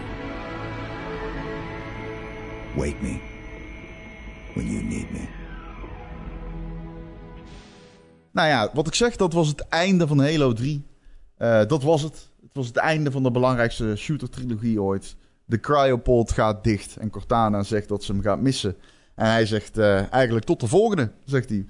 En dat zegt veel, vind ik, over de zelfloosheid van de Master Chief. Hè, de gemachtelde supersoldaat. En ik weet niet, er valt, wat ik zeg, weinig verder. Dieper dan dat is het misschien niet. Uh, maar hè, misschien zegt het ook wel wat over hoe we sommige, zeker gezichtsloze uh, protagonisten vaak afschilderen. Uh, als oninteressant, denk ik. En dat gaat niet op voor de Master Chief. Maar het is wel een narratief dat vaak geschetst wordt over hem. En dat is misschien wel uh, een groot onrecht richting Bungie en hoe zij hem hebben geschreven. En misschien schuilt daarin ook nog wel ergens een mooie metafoor. Maar het is in ieder geval wat ik waardeer aan de Master Chief. Alright, Erik. Dat was man. hem. Zulke emotionele Zit erop. momenten en hij kan niet eens huilen. Hij kan niet huilen. Is dat zo? Kan hij niet huilen? Dat zeg je altijd. Dat staat toch in de boeken of zo? Oh ja, hij heeft uh, zijn uh, traanbuisjes in doorgesneden. Nee, volgens mij is het meer uh, chemicals waarmee hij in toom wordt gehouden. Ja. Mhm. En ehm, zijn, per, zijn, pak, zijn pak trekt hem af. Ja, precies. Dat laatste is niet waar, maar ik zeg dat wel altijd. Het is wel zo. Het is wel zo, ja. Nou, het staat niet in de lore, maar het is wel zo. Het is niet zo, maar het is zo, ja. Precies. Staat mee. Mooi man, wat een mooie top 10's hebben wij. Helemaal niet zo heel veel overlap ook. Ja, Drie, drie, we hebben er drie. twee, vier. drie. Oh, vier. Best wel veel overlap eigenlijk. Best wel veel over. Welke hebben we dan? We hebben Uh, Pascal, Madeline, Ichiban Ellie. en Ellie. en Madeline. Oh ja, dat zijn er vier, is best veel. Ja. Nou, mooi toch. Ik ben blij, ik ben het graag met jou eens. Ja, ik ook. Ik heb, uh, ben het ook graag met mezelf eens. Hey, ik heb zin in de Patreon. Dan gaan we lekker door, hè? Ja, maar we hebben ook nog de community uh, top 10. Zeker. Dat vergeet jij misschien, maar dat is natuurlijk het hoogtepunt van deze podcast. We hebben iedereen in onze Discord gevraagd om iemand te nomineren. Uh, eigenlijk wou ik daar een top 10 uit laten rollen, maar dat gaat niet. Want als je 100 mensen vraagt wie is je favoriete gamepersonage, dan krijg je Krijg je 100, 100 verschillende antwoorden. Uh, dus daarna, over te denken. daarna heb ik al jullie uh, uh, genomineerden in een lijst gezet. En dan kon iedereen dan een cijfer aangeven. Tussen de 0 en de 100. en dan degene met het hoogste cijfer die wint. Dat lijkt me wel zo eerlijk. ik moet zeggen, deze manier van een top 10 maken is een beetje vreemd eigenlijk wel. Want je krijgt heel veel obscure namen die genoemd worden. Ja, dat, dat is ook wel weer mooi. Mensen die, die, die, vinden iets obscuurs en dat blijft altijd bij zich. En uh, andere mensen kennen dat helemaal niet of weten niet waar je het over hebt. Maar daardoor zijn er gewoon uh, namen die je niet verwacht in zo'n lijst. Die, die worden dan genomineerd. Maar bijvoorbeeld namen als, weet ik veel, Zelda of Link of Kratos of... uh, grote namen, Nathan Drake of zo. Iedereen die je kan verzinnen, die staan er dan allemaal niet in. Dus daar kan je dan ook niet op stemmen. Dat is ook wel weer mooi. Daar krijg je een heel bijzondere lijst van, denk ik. We gaan er naar kijken. Ben je benieuwd, Ron? Ik, uh, ik weet dus niet wat de top 10 is. Ik denk wel te weten wie er op 1 staat. Denk het ook dat, te weten. Uh, Helemaal onderaan staat jij in van ieder geval... gokken? Of weet je het al? Ja, ik heb weet het al. Ik heb het al gezien. Oké, oké, oké. Anders kan ik dit niet voorbereiden. Helemaal onderaan okay. staat Funky Kong. Op 10? Nee, helemaal onderaan. Oh. Niet op 10. Helemaal onderaan alles. Funky Kong is eigenlijk uh, moderne Donkey Kong natuurlijk. Dat is een party guy, toch? Maar goed, dat die is helemaal de, de, de party guy, ja. De, de, hij is eigenlijk de easy uh, mode. Zeg maar. Ja. Nee, op 10 staat uh, Alex Vance. Die heeft een 6,2 gescoord en die werd genomineerd door Deftones JP. Uh, Alex Vance uit Half-Life natuurlijk. Die zegt, uh, wat mij betreft, de ster van de Half-Life-serie. Je speelt weliswaar met Gordon Freeman, maar die is nog minder spraakzaam dan het gemiddelde graf. Makers hebben het opgelost door je in een wereld te plaatsen waar de NPC's zich zo realistisch mogelijk gedragen. Um, Alex is een actief lid van het verzet en heeft al heel veel ervaring in de strijd tegen de buitenaardse Combine. Dat zorgt ervoor dat ze een waardig compagnon is. En naarmate de game vordert ga je je steeds meer aan haar hechten. Tijdens de game zorgt ze voor de broodnodige humor zonder dat het ooit flauw wordt. En daarnaast gaat ze door allerlei emoties heen, waardoor ze uitgroeit tot de reden waarom je vecht. Ron, ik heb nooit Half-Lives gespeeld. Is dit, klopt dit? Ja, en wat ook uh, wel de moeite waard is om te zeggen... is dat Alex op een gegeven moment ook wel gevoelens lijkt te ontwikkelen voor het hoofdpersonage. Oeh. En wat ook nog wel belangrijk is om te vermelden, is natuurlijk dat Alex een eigen game heeft waarin ze werkelijk fenomenaal is.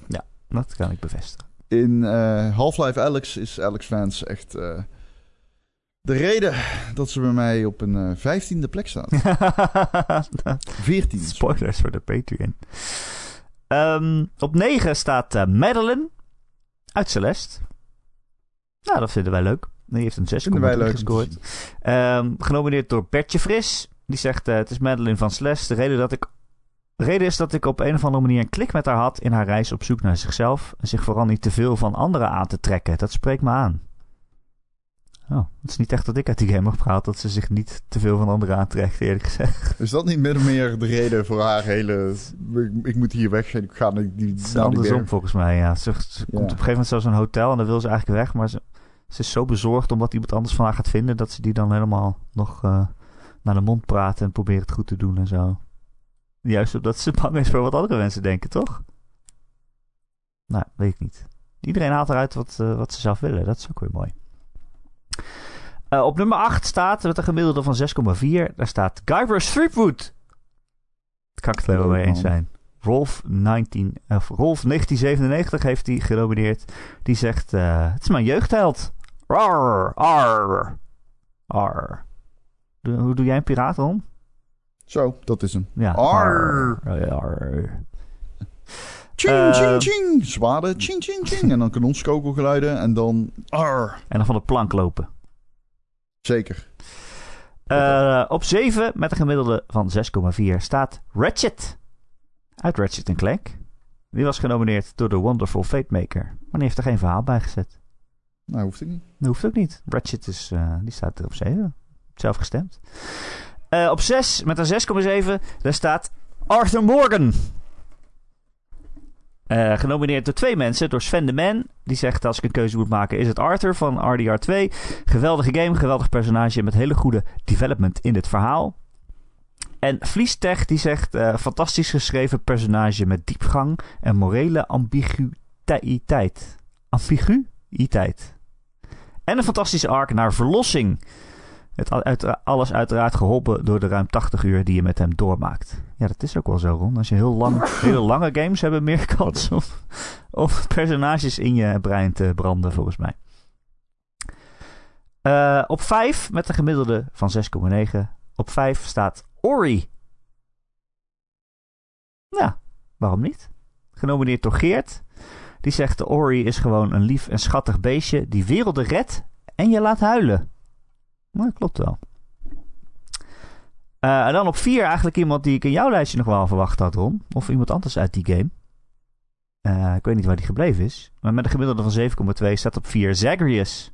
Uit Hades. Ja. Staat eh, bij mij op een mooie andere plek. Uit Hades. Ehm, genomineerd door Recreator. Natuurlijk, wie anders. De grootste Hades-fan die we kennen. Ja. Dat is boven Ron zelfs. Ehm, die zegt... eh, nee, niet dan. Is er, is er een rangschikking? Is Ja. er een Het fanlist? is een top 10 Sta ik op Hades-fans. Helaas. Hij zegt: Sirius is mijn favoriete personage. Zijn doorzettingsvermogen en vriendelijke karakter zijn om te smullen. Eh, op drie, ook nog iemand die ik niet in jouw lijst had, ah, die ik wel had verwacht bij jou, Ron. Maar op drie staat Geralt of Rivia. Uit The Witcher. Genomineerd door Grecchio. Ja. Gaan we het ook over hebben in de Patreon? Die zei Net Geralt. over... We gaan het er nog over hebben, jongens. We doen het allemaal in de Patreon. Hij zei Geralt, maar het was wel super moeilijk kiezen. Ja, dat was het. Eh, op 2 met een gemiddelde van 7,7 staat Joel uit The Last of Us. Joel Miller, dat is blijkbaar zijn achternaam, dat wist ik eigenlijk niet. John Miller, ja. ja. Eh, genomineerd door Ja. Marijn. Die zegt hij is een strijder tegen breinrot. Hoe slecht kan je de protagonist maken zonder dat je als speler je band met hem verliest? In The Last of Us weet Naughty Dog dit zo goed te balanceren dat je zelfs van hem gaat houden. Daarnaast heb ik geen game gespeeld waarin de eh, progressie zo mooi ontplooid wordt als bij Joel. Eh, Joel kon goed rondkomen met het wegstoppen van zijn emoties, maar kwam pas echt tot bloei toen hij zich eraan overgaf, hoe moeilijk dat ook voor hem was. Ja, dat Ja. is heel mooi. ja dat Eh, Joel ook genomineerd door The Golden Kid. Die zegt, eh, ik heb mijn zoon een klein beetje naar hem vernoemd. Oh, Heb bij The Last of Us 2 ook mijn controller een half uur naast me neergelegd. Ja, dat Nou, snap dat ik wel. Dan heb je je zoon nou vernoemd en dan ga je daarna de Last of Us 2 spelen. Dat is wel heftig. Dat is wel een bijzondere volgorde, ja. Ehm, en ook genomineerd door Dr. Dirk is echt Joel een mooie combinatie tussen de zichtbare groei in zijn vaardigheid om emoties te tonen en zijn strijd om het juiste te doen. Eh, nou, wie staat er dan op één, Ron? Kan niet missen, denk ik, hè? Het is eh, Ellie. Sonic. Oh, Nou, het is Sonic. We hebben toch Sonic gemist. Ah, het is Ellie uit The Last of Us. Dus twee uit The Last of Us staan bovenaan. Maar Ellie had een gemiddelde van 7,9. Genomineerd door Rob. Die zegt eh, haar ontwikkeling als, eh, van onschuldig meisje naar een geharde jonge vrouw in de wereld van The Last of Us is overduidelijk. De gelaagdheid in haar karakter met haar humor, cynisme en later vele trauma's maakt Ellie voor mij het diepst geschreven personage in games. Ik mag Ellie heel graag en tegelijkertijd heb ik een enorme hekel aan haar en haar acties en de motivatie daarvan. De drie games, inclusief de Left Behind DLC, eh, die hebben een indrukwekkend verhaal. Eh, en juist omdat ik door de keuzes van Ellie en Joel gedwongen werd om afslagen in het verhaal te nemen die ik niet had willen nemen, maakt dat de serie als geheel en Ellie in het bijzonder diepe indruk maakt. Ja, dat is absoluut waar. Dat is ook wat wij zeiden als ze alleen maar naar het best geschreven of het diepgaand geschreven personage zouden kijken, dan zouden ze waarschijnlijk wel op één staan. Maar hey, het gaat niet alleen daarom rond. Het gaat ook om of je pakje aftrekt of niet. Dat is ook belangrijk in een personage. Ja, dat was een lange podcast, Ron. Je hebt het overleefd. Wat vond je ervan? Ben je gedaan, tevreden? Ja, het was een eh, mooie communitylijst ook. Ja, Veel, bedankt voor het eh, stemmen. voor de Last of Us. Ehm, misschien dat, dat vind ik dan jammer. Twee pers- personages uit dezelfde game op het, eh, in de top drie. Ja, dat, maar dat het krijg je als je zo stemt. goed de Last of Us geschreven is. Ja. Ehm, ja, geen, geen Sora in jouw lijst. Dat is toch opmerkelijk. ja, maar dat ik. is toch geen goed personage? Geen Patreon, eh, geen, oh, Patreon, geen Persona. Nou, dat vind ik dus wel moeilijk. Maar dat is echt een game... Ensemblecast. Dat is een ensemblecast. En ik kan eigenlijk geen favoriet personage uit Persona kiezen. Ik had dat bij Mass Effect. Ja, had ik het eigenlijk ook, maar die moest er wel in. Maar bij Persona gaat het echt om die hele groep vrienden. En ik- daar kan ik niet echt iemand uit kiezen, nee. Nee. Ja. Oké. Nee. Nou, nou, dan gaan we het erover hebben in de Patreon. Ja, ehm, allemaal bedankt voor het luisteren. Oh, eh, moet ik nou afsluiten? Zeg eens iets, Ron. Hey! hey, weet je waar ook heel vaak hey wordt gezegd? De Ron en Erik podcast. Elke maandag te downloaden via allerlei apps en feeds. Als je daarop eh, abonneert, dan komen wij vanzelf in je telefoon. En doe je dat ergens waar je ook een recensie achter kan laten, zouden wij het heel fijn vinden als je dat een keer doet. Bijvoorbeeld in Spotify of in Apple Podcasts. Gewoon eh, op die vijf sterretjes klikken en dan zijn we weer beter vindbaar voor nieuwe luisteraars. En hoe meer luisteraars, hoe meer mensen Yakuza Like a Dragon gaan spelen, omdat wij het zeggen. En daar Dat wordt de wereld een stukje je beter absoluut van. moet doen. En hij is bij PlayStation Plus inbegrepen. Dus Oh, je hebt geen excuus. en Game Pass ook, toch? Of niet? Toch, ja. I- Iedereen kan het gewoon spelen. Speel gewoon. Hades gaat van Game Pass. Ja, jongens. heftig. Ik, pff, we hebben niet eens een vrolijk droom gehad die ik aan het spelen ben. Ja, nee, zit er dat volop op. Zit er een goed personage in? Nee, Nee, dan ik mag zit weer Volgende week. volop in Elden Ring, dude. Ik Ah. zit volop in Elden Ring. Oh, Ik heb iets van... Ik was gisteren vrij en ik heb 12 uur Elden Ring gespeeld. wauw. Het is ongekend. Ik heb nog steeds dingen waar ik, waar ik dacht... Ik was zo'n rivier omhoog aan het gaan in gewoon de Bringgebied. En kwam gewoon allemaal nieuwe gebieden tegen. Insane. Die game is insane. Elden Ring is echt insane. Wat Die is spel. insane, die game. Die is insane. Zo'n dom spel. Het is... De, het is verstopt er nou alles? Waarom doe je dat? What the fuck? Die game is insane. Ja, het is echt heel goed. Ehm, weet je wat ook heel goed is? Onze Discord. Als je daarin komt, er zitten eh 400 luisteraars een beetje te chatten. En dan had je dus ook mee kunnen doen met stemmen en zo. Maar we vinden, we vinden wel weer iets nieuws om te stemmen. Hey, in de Discord, daar kom je door op de link te klikken in de beschrijving van deze podcast. Dus open je telefoon, open je podcast app, klik op het linkje en kom in de Discord om met Ron te chatten. Leuk. Wil je meer Ron en Erik? Wil je horen welke personages het net niet gehaald hebben in onze top 10? Eh, dan kun je ons steunen via Patreon. Patreon.com slash en Erik. Voor een klein bedrag in de maand krijg je elke week een extra podcastje. Niet zo lang als deze, maar, toch zeer de moeite waard. Ehm, ja, elke week een extra podcast. En eh, ja, als je dat eh, vanaf een be- bepaald bedrag doet, dan word je ook vriend van de show. En dan verdien je natuurlijk een dikke, dikke shout-out. En eh, dat zijn deze week, terwijl ik probeer open te klikken, eh, in de Patreon. Het zijn deze week Betje Fris, Christian, De Wokkel, Dozen Faces, Friendly Morphine, Gojira, Grekio, Heisenberg 190, Marky Mark, Mr. Mime, RDK for Life, Recreator, The Rock, The Killing Bean, Tijd en zijn vrouw. En, en Wesley D. Allemaal super bedankt voor jullie steun. We zien jullie in de Patreon. Daar gaan wij nu naartoe, Ron, denk ik. Toch? Ja, ik heb er zin in. We gaan er nu naartoe. Allemaal bedankt voor de steun. En eh, ja, dit was een, weer een bijzondere podcast. We hebben het 400 afleveringen volgehouden. We willen jullie allemaal bedanken voor het luisteren. Want zonder luisteraars eh, hadden wij het ook niet volgehouden, denk ik. Alhoewel. Mag je wel zeggen, denk ik. Alhoewel. Ehm, Ja, mag ik ook nog even jou bedanken, Erik? Ja, Ik dat mag wel. eh, we doen het toch al een tijdje samen. Erg, hè? Ja. Nee, jij bedankt, Ron. Nee, jij bedankt, jongen. Dat we elke week weer zijn. Het is ongelooflijk. Begin je me al een beetje moe te worden eigenlijk? Maar het was Ja. bij aflevering 100 al ongeveer. Oké. Jij? Nee, ik kan eeuwen naar jou luisteren. Het is mooi als je de, de eerste paar podcasts luistert, dan lach jij nog om mijn woordgrappen. Dat klopt. Maar breinrot, is een geleid... breinrot is een geleidelijk proces. Je zegt ook, oh, ik kan hier geen genoeg van krijgen op een gegeven moment. Maar ja, dat, dat, is toch, dat is toch niet waar. Nee, als mens groeien. Ja. Sommige mensen devolueren Ja, tot zoals ik. een... Ja. Ja. Tot een compromisloos, humorloos wezen. ja, maar die mensen moeten er ook zijn. Ja. Je moet ze misschien geen podcast geven. Maar... hey, eh, leuk. Dankjewel Ron. 400 afleveringen op naar de volgende 400. Nee, jij bedankt. En tot volgende week. Doei.